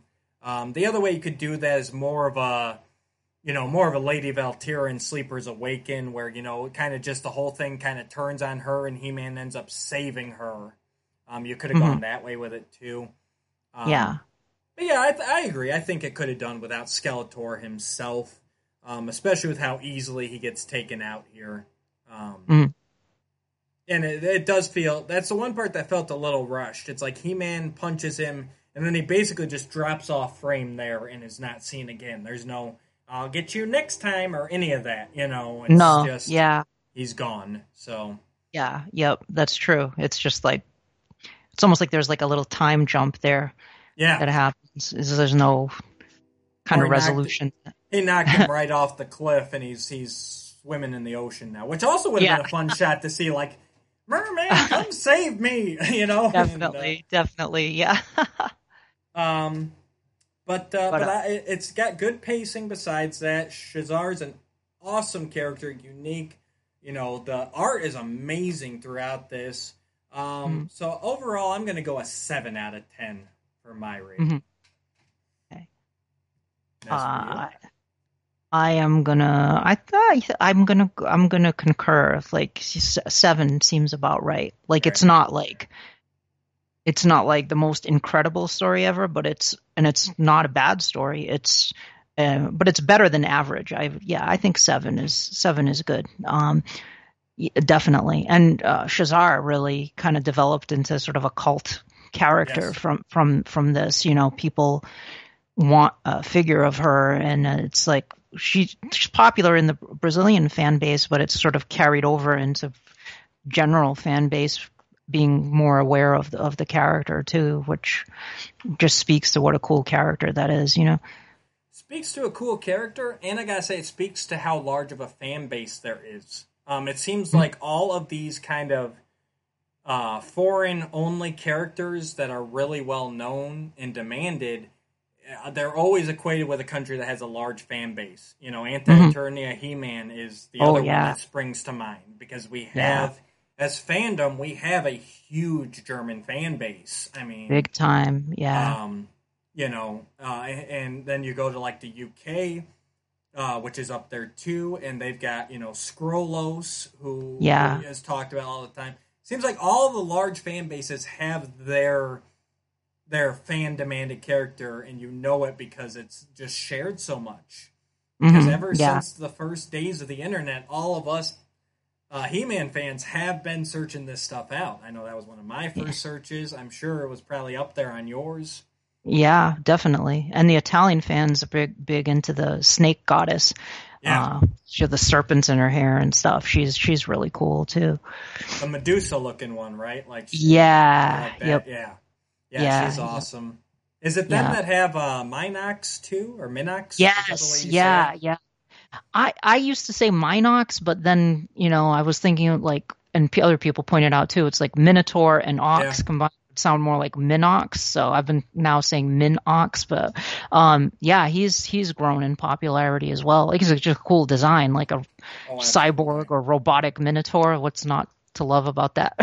That is that is as masters as Drago Man. It's like there's these certain characters that pop up, and you're just like, how have we never thought about that before? You know, it's Yeah. like yeah, I gotta get it. I gotta get a wish list video in for him too. I actually got a custom made of him because I, I was like, he's. I really want that character. He's a cool character. Minox or Yeah, yeah, him. Yeah, yep.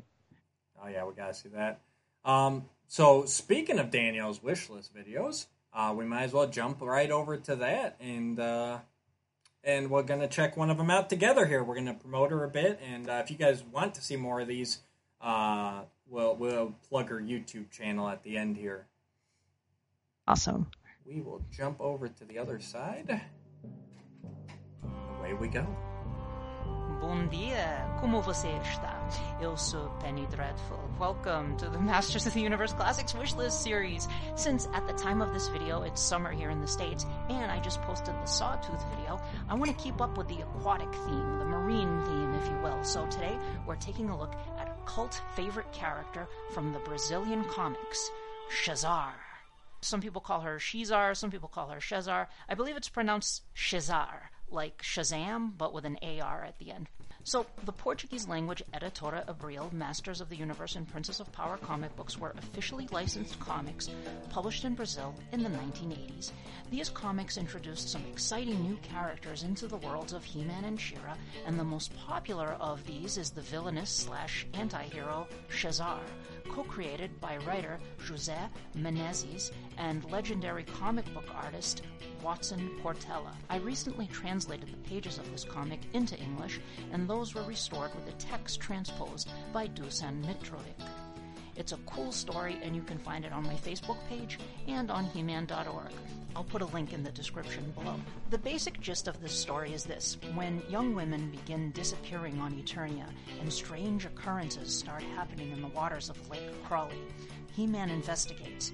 He follows a strange craft called the Black Pearl to the bottom of the lake, and when he enters, he learns that the women have been kidnapped by Shazar, the dominator of light an aquatic princess from the long dead planet Antar. She plans to use the kidnapped Eternians to help propagate her species, which is nearly extinct. In addition to her Black Pearl vehicle, Shazar possesses an incredibly powerful weapon called the Polarizer. With this incredible weapon, she can blast enemies with black lightning, induce hallucinations, dominate the will of people and sea creatures, and even absorb light and energy, which she can then blast back at her foes. Skeletor craves the polarizer of power and attacks and then captures Shazar in order to obtain it. Shazar also possesses innate abilities such as the power to emit intense, high pitched sound waves which can form a barrier of protection. She's not all she seems. As her humanoid form isn't her true form, we learn that she's actually a type of sentient, non humanoid alien fish what's referred to as her primitive form. There's also this creepy in between stage where Shazar looks humanoid but is much more fish like. After her encounter with Skeletor, Shazar seems to learn her lesson at the end of the story, wishes He-Man and Man-at-Arms well, and leaves Eternia. There's a bit of a tragic villain quality to Shazar that I really like. She's kind of a Magneto type of villain. Shazar wasn't seen again in the Brazilian comics, but re-emerged in the present day in Masters of the Universe Classics continuity.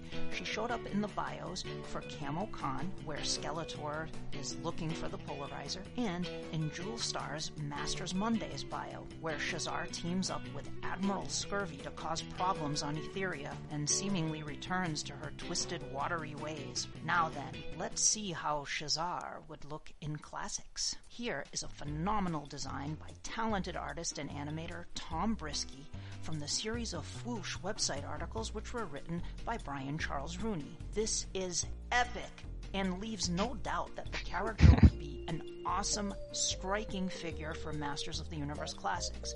Tom even includes the head for her primitive form. There's the polarizer, which of course is an essential pack-in for the character. She has to come with her polarizer.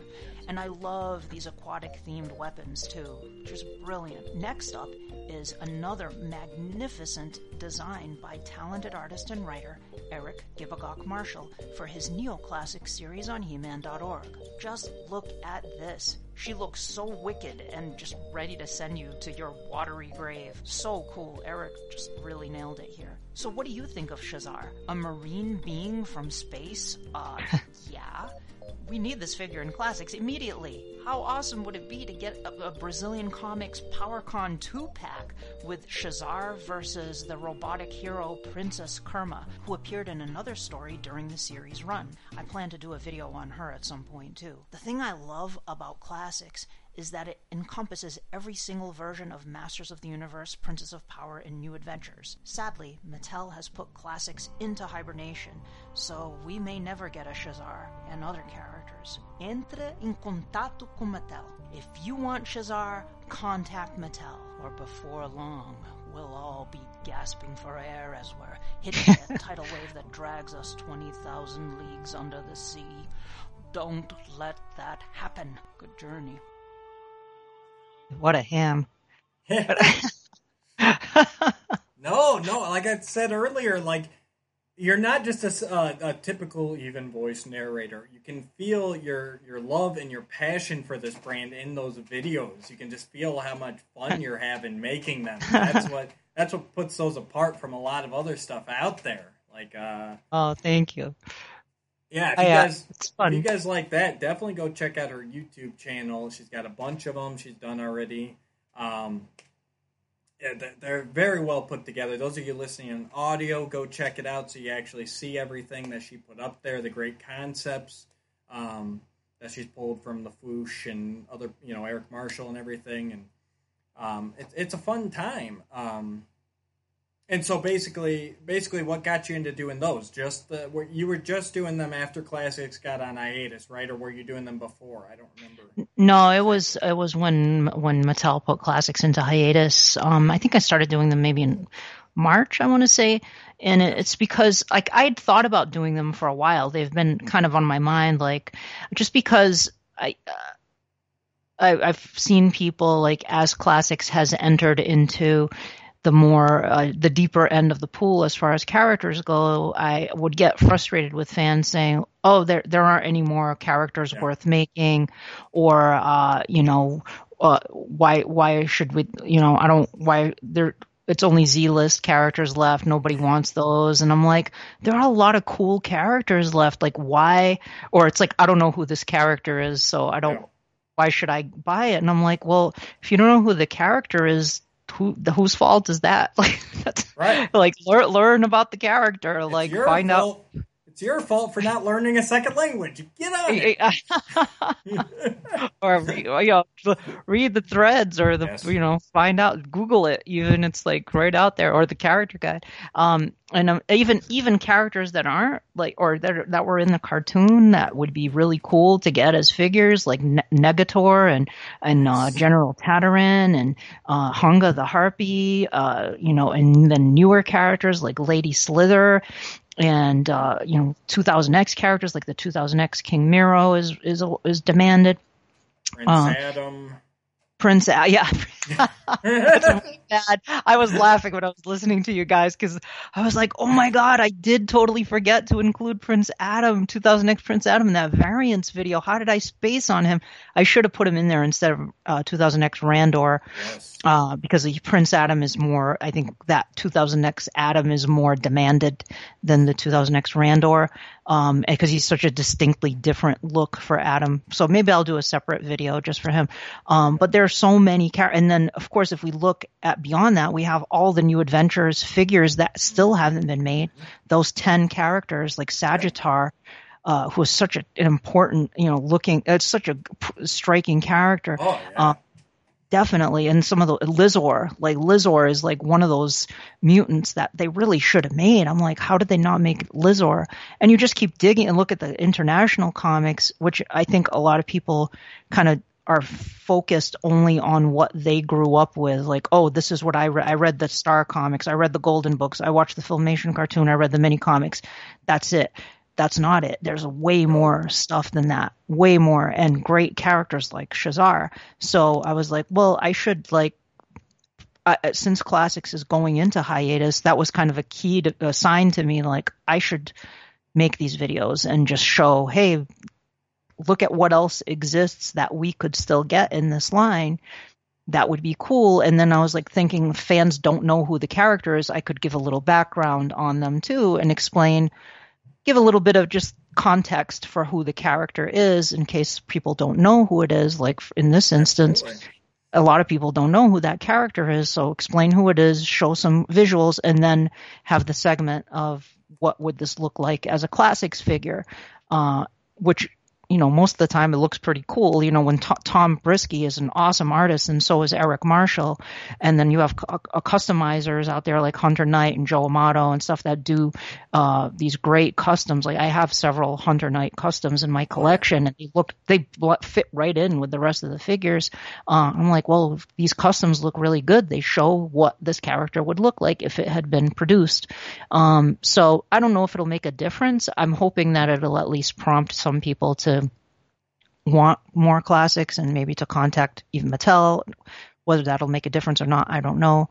I'm not jumping in on the Origins line. That's it's just not. I love the vintage line. You can't recreate the iconic vintage line by redoing it in the I, in the same form factor with with classics articulation. It's just Yep. I don't know something about it. It just isn't grabbing me, and uh, I think it's just well, I've been collect, collecting classics for all these years. I just want to add to the existing collection. The only thing that Origins might do that might entice me is if they started doing characters that blend with the vintage figures that they'd never made, like uh, Queen Marlena. Like I always wanted a vintage Queen, but Super Seven was doing that with Hero and Eldor and and Shadow Weaver and stuff.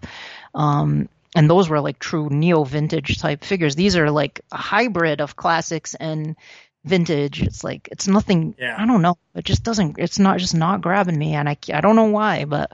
Uh, I just would like to add more to the classics, you know. We've said it time and time again, especially on this show. It's the classics is the pinnacle. It's the figures we always wanted. It's the characters we always wanted, and no other line is going to get as deep as classics got.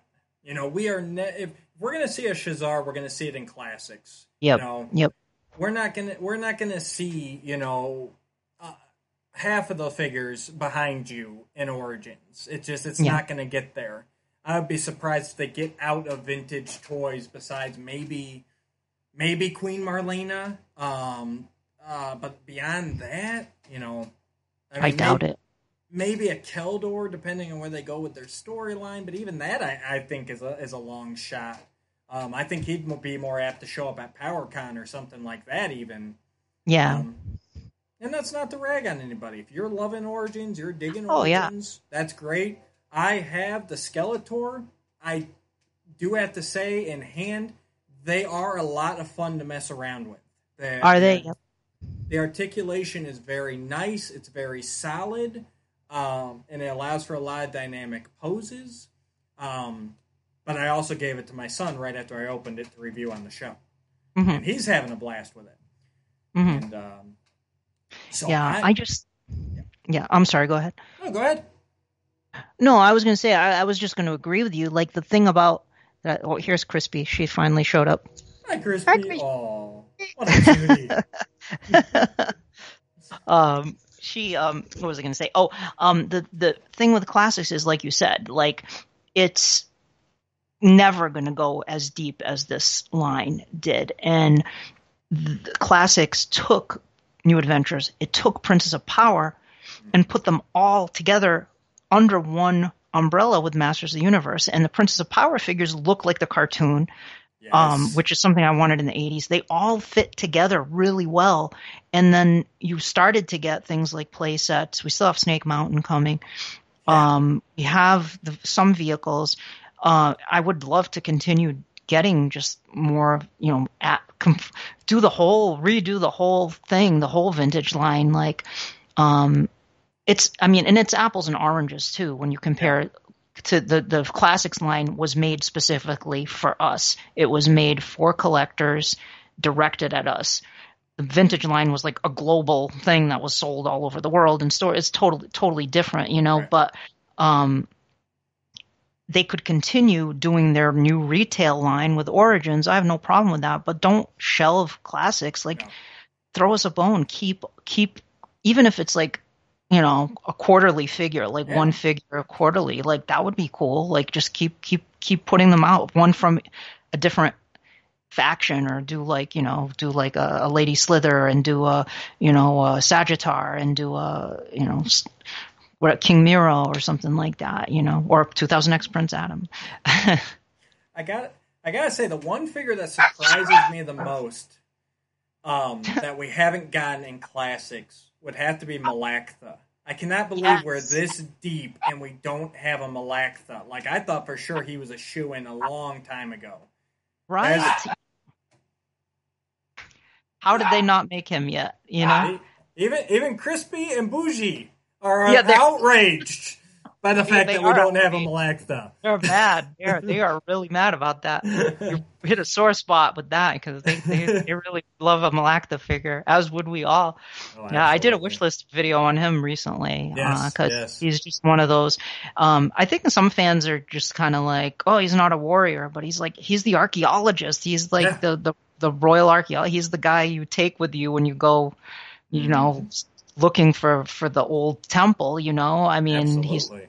great character like to, and he would just look good on i think he would look good as a figure too on on the shelf you know And and he's Definitely. he's still ripped. I mean, he is still buffer ah. than I can ever hope to be. So I mean, yeah, you say he's just the archaeologist. He's old, but hold your muscles up to him because I guarantee you, probably ninety percent of us have fewer muscles than Melaktha. So there you go there you go yeah i don't i i think he, uh, he seemed like one that they sh- they definitely should have done you know? Um i would i would have loved to have had him And I'm sure if the line had kept going, he probably would have happened eventually. Like a lot of these Sure. characters, you know, probably would have would have been made at some point. Uh, and that's the thing. Like that's the whole impetus behind these videos. It's like, and I, there's a finite number of. I want. to I don't want to just keep going like doing videos for ten years of, of characters. I'm probably just going to do them through the end of the year. I'm going Right. to just keep knocking them out and probably wrap, do a final video at the end of 2020 and go keep bugging Mattel. Right. Here, this was just a selection of some of the characters, but there are a lot more beyond this. Even like I keep getting requests for different characters too, which is funny because I'm like, I will, I want to do all the characters. You know, that Yeah. would be awesome, but it would probably be like, you know, I'd be like this 90 year old lady doing today's video about the villager in the episode. You know, Duel of Devlin. Well, and that's that's a Etherian villagers would be an amazing multi. I would buy that. Yeah. uh, troop builder pack. So army builder. That's the phrase. I was Agreed. for.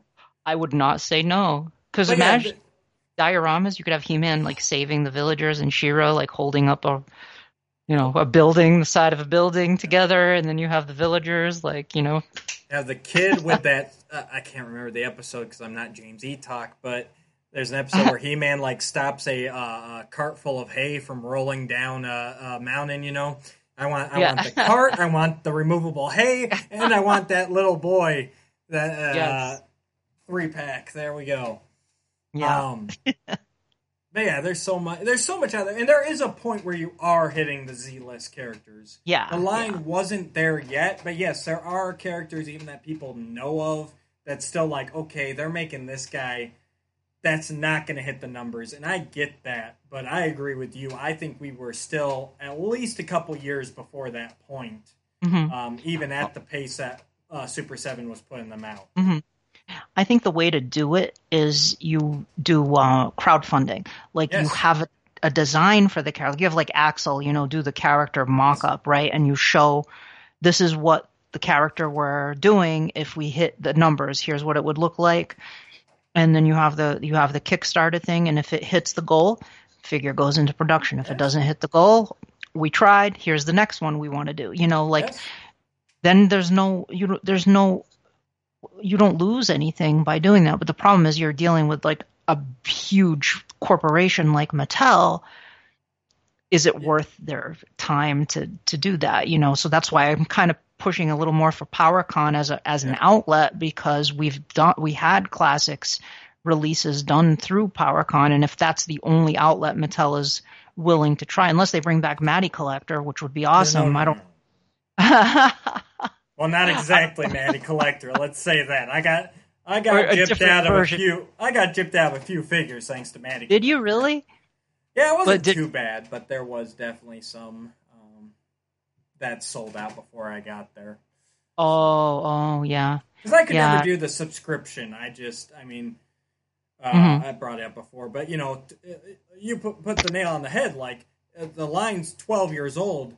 My daughter's twelve years old. Like this line was Uh-huh. literally coming out as I was a father for the first time, and you know, I just we got him married, we had our daughter, and it just like it Sure. wasn't working.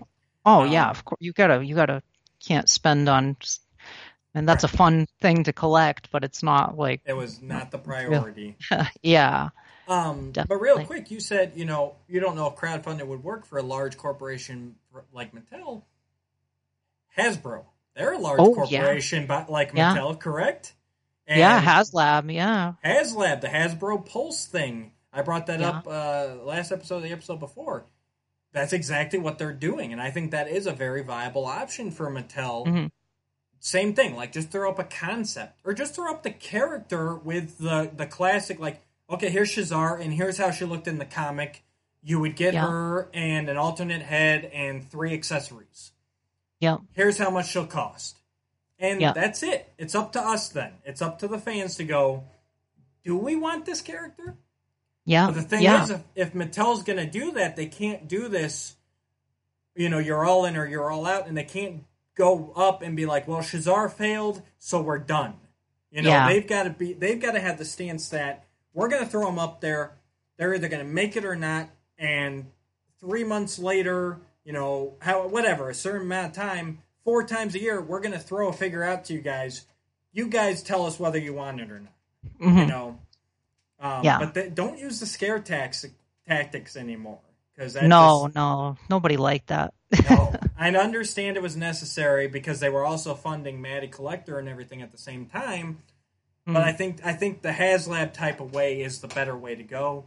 And even Yeah, throw I- it out to Super Seven. Let's say, hey, Super Seven, you guys can do four figures a year, um, yeah, yeah, and either do them or don't do them. But you know, this is it. You know, and we get our cut of it. If they don't want to take on, you know, the funding and the setup and all that, you know, that's another Mhm. option. Keep working with them, you know, and just let them do their thing. It's not going to interfere with your retail line.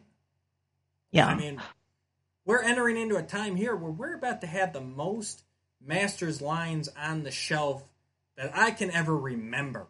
I mean, Yeah. you've got the minis, you've got Origins, you've got. I'm counting the WWE wrestlers. I mean, yeah, uh, you've got Mega Construx, you've got Loyal Subjects.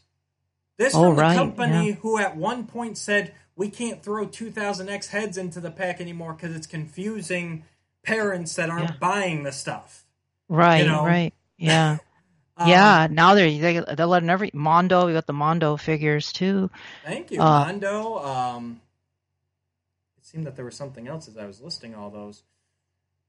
which which kind of confuses me because I'm like I don't know maybe it was a contractual thing because I was like so Super Seven can't keep making classics figures but Mondo can make those fig the big high end figures Yeah. like or maybe it's just because they're so expensive that it's not in the same Yeah, bracket It's, it's a know. whole bracket above them. Yeah I, I I think that's what it is. Same as they're still allow. Actually, uh, Funko just got the license for Pops back. There's a lot of those. A new wave just came out. oh You know, yeah they- Blast they- Attack and stuff Yeah, Sy-Klone and Buzz Off, which I don't collect a lot of them, but Sy-Klone's tempting. I've always liked that color and that character design. Mm. Um, and they just announced a couple exclusives. Um, so they're doing all this, but classics is the one thing where they're like, "Mm, put that- don't talk about yeah you know. I, I don't know I think it- they're aware of that we want them but uh, maybe they're trying to like take it away for a little while to build up the desire for it again, and then hey, we're bringing it back now. You know, like Yeah. I just hope fans by then are not like, yeah, we're we're all set. Well, I think the key will be then is to not do not do the the updates or like the you know don't go back to doing another He-Man, don't do another Hordak. yeah, You know, just I worry about that too. like, let's redo that- everybody again. You know, it's like, uh, because if you're going to bring this back, especially in like a Hasbro Pulse kind of way, you're you're you're going to us. You're going to the fans who want the deep cuts, the the F listers, the G listers, the H listers. You know, um, so Mhm. so embrace it. Go full force for that. You know, not make us decide. Well, if you want us to get the Shazar, then you've got to take another He-Man, another Skeletor. You know, yeah, yeah. So, but that's just my Uh, opinion, and I've been wrong lots of times. Unless the only way I would be down for that is if the the like maybe if they were like important, like if they re-released He-Man and Skeletor and and she like they didn't ever did Starburst, she were like a variants, like important variants. Maybe that might be a good way to bring back the A-list Sure. characters or like mini comics Triclops. They never did him. Mm. You know, something like that's a little more Yeah. that's at least different and that it's not like, oh, I don't want to buy this again, you know, like the same character Yeah. all over again. I worry that I that crossed my mind too that they would do something like that. Um, it just seems like the kind of thing that Mattel might do. I could picture that happening. Um, but yeah, I mean, and the other question too is would fans support it? Like, there are a lot of fans that want more classics figures, but some are not. yeah. You know, some are are pretty much done done with it, and they're ready to go to Origins now. Yep. yep. Um, so, you know, Yeah. I don't see why they can't have both. I agree.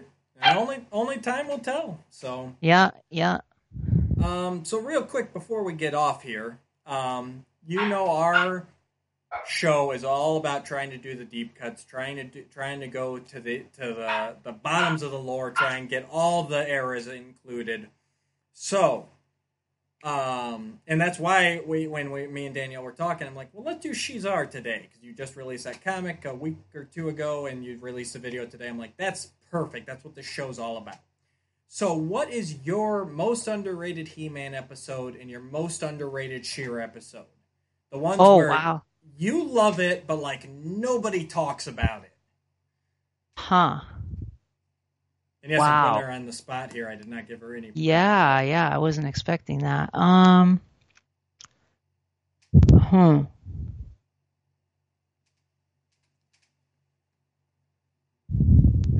As, everyone knows, mine is Curse of the Spellstone. It's an amazing. That is an awesome episode. It's an yeah. amazing So. King Helios. That King no- Helios. Yeah, it's got everything. Yeah. It's got action. It's got cool side characters. It's got creatures. Yeah. But literally, nobody talks about Curse of the Spellstone. It's weird. That is a really good episode. And I'm gonna do a video on King Helios at some point. He's a favorite of Eric's as well. Um, hmm. Wow, you really yeah, that's that's a tough one I've completely stumped her. because the ones I really like com- are coming to mind, but uh, like, but they tend to be like you know, I like Daimar the Demon a lot, but that's a pretty popular episode. Oh, well, no, Just throw it out there. It's all right. I mean, it's all subjective, but unless you say like House of Shakoti, then I'm just going to shut that one down because that is Yeah, really yeah. rare and obscure. But I mean, even Daimar the Demon, a lot of people don't talk about it as much as they should, and uh, Yeah. that's one we did already as well. um this is a diamond ray of disappearance but that's that's a popular one the shaping staff i'm trying to think of like one that's um sleepers awaken i really like There you go. Yes, That's that's another one. one on my list. that's a really creepy episode and uh, that one not not talked about very very often i like that one a lot um and um for i'm trying to think for She-Ra um hmm oh um i can't i'm i'm terrible with the titles of the episodes the Yeah. Gran one with Granamyr the, in the She-Ra series where she goes into the past. Dark Smoke and Fire. Yep. Dark Smoke and Fire. Yeah, I like that episode a lot too.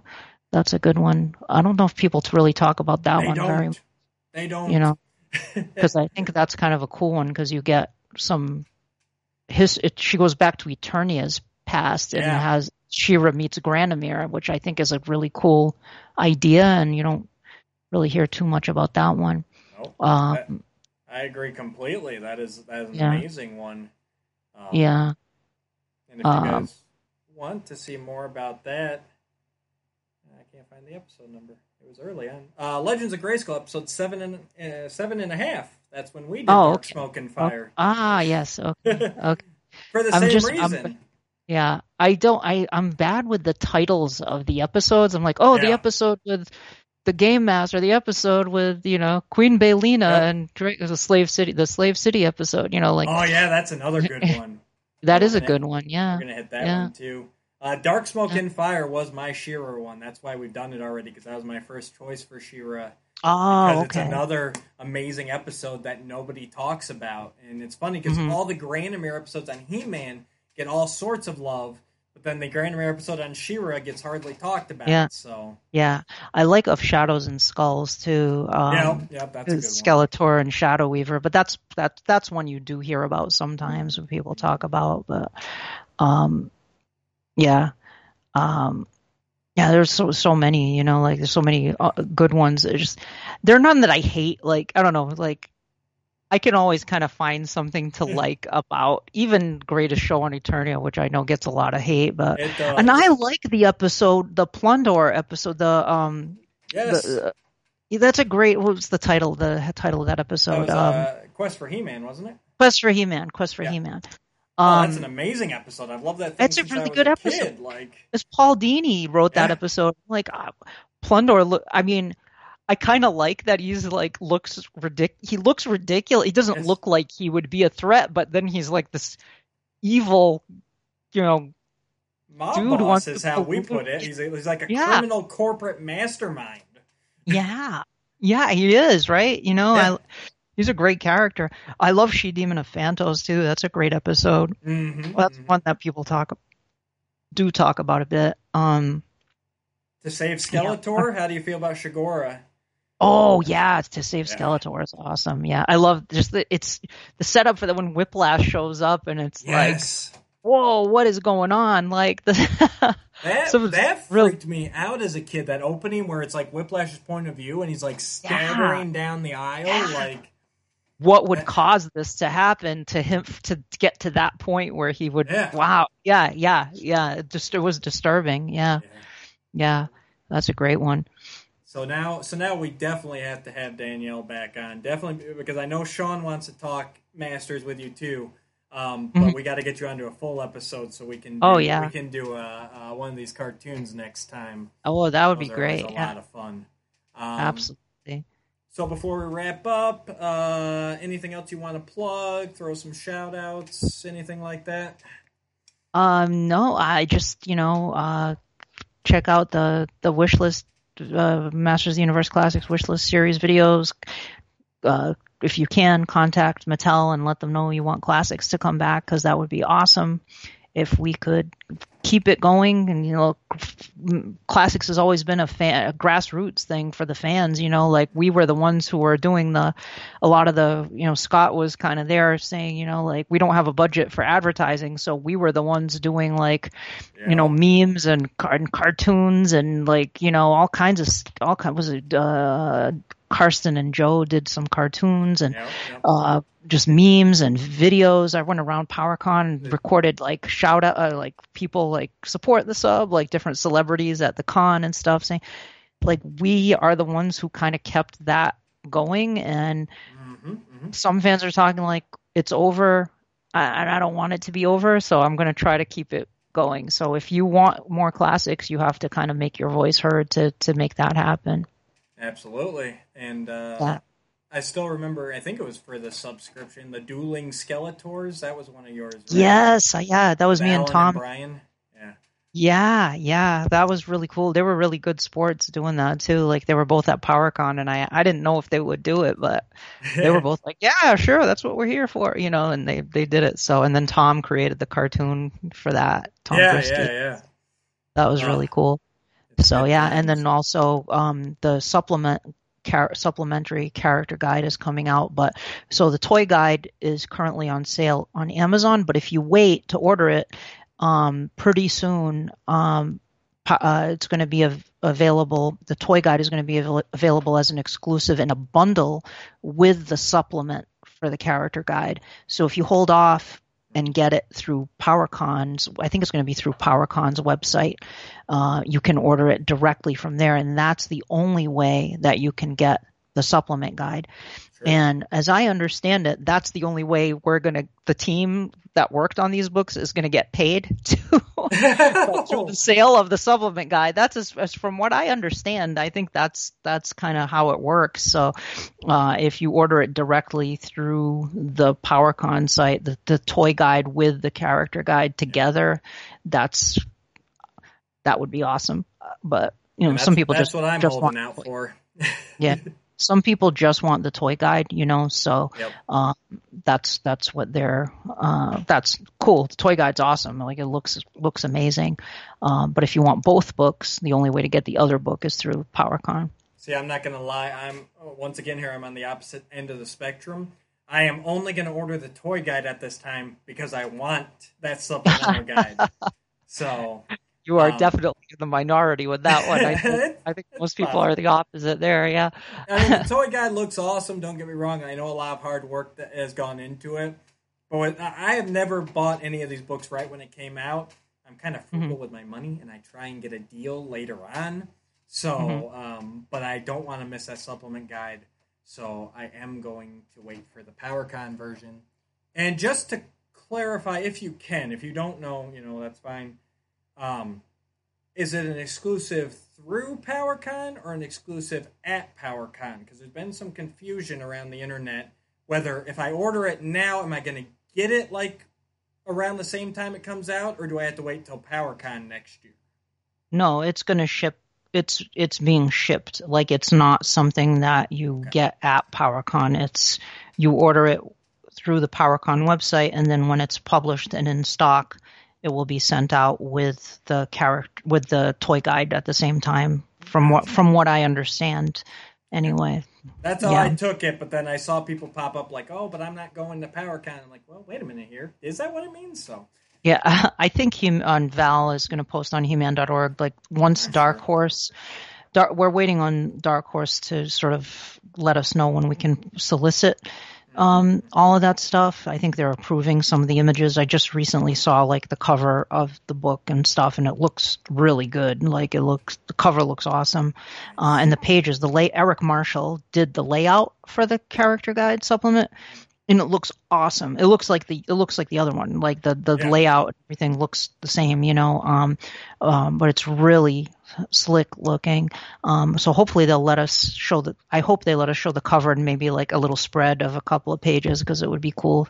Because they've been letting us uh, or Val tease the toy guide at least, you know, some of that stuff. So it'd be nice if we could get some images out for the supplement too, because I think a lot of people don't know about it. Like they're jumping on the Amazon and getting the, Yeah. the toy guide. So, um, because if they're buying that and then they want to get the other one, then they're gonna have to order the toy guide again. And Yeah. like a lot, I think a lot of people are gonna want to do that, you know, to get two. Well, some people get two. Some people get one to read and one to just have on the, on the shelf and keep it in mint condition. So, yes, you definitely have to read these books. I can't imagine anyone getting one just to put on the shelf because they are just so full of information and stories and even the stuff you think like you know i heard people go well i have all the mini comics why do i need a mini comic collection it's like well number one you might have all the mini comics but you don't have the unreleased mini comic you don't have the unreleased 2000x mini comic you probably don't have the power of the evil horde storybook and Yeah. uh, uh, and there's also all those little factoids that are sprinkled in there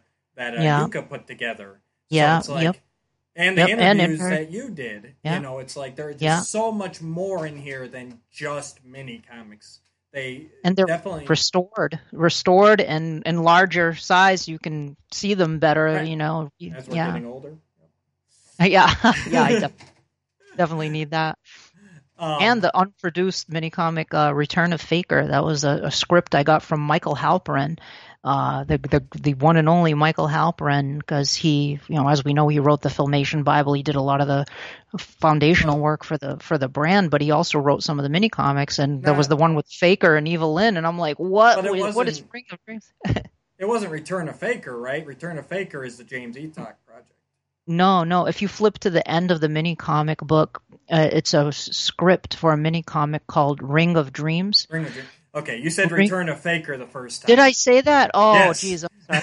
I'm getting getting like yeah, lo- That's losing. what, that's what confused me. I'm like, wait, no, that was Ring of something. I'm sorry. I'm sorry. Ring, Ring of Dreams. There It was go. called, and it had Faker and Evil-Lyn in in the story, and it was a mini comic that presumably was planned to come with Faker and Evil-Lyn and was never produced. So there's a script for that. That's something nobody really ever talks about that either. That, Yes. that's like a mini comic that could have happened that we have the script for at least. You know. that kind of stuff's on our list too. This is all the stuff we want to get to. Every every time we record an episode, I'm like, oh yeah, we gotta get to this, we gotta get to that, we gotta get to this, and then Sean's like, you know, we're like down to one episode a week right now, right? You gotta kind of wait, and I'm like, I can't. There's so much out there to talk about. You know. oh, there like is. once those floodgates are opened, that's like look at all of this material that that's existed for decades now that that's you know can Absolutely, be talked about. You know, and that's and we're gonna continue to. Awesome.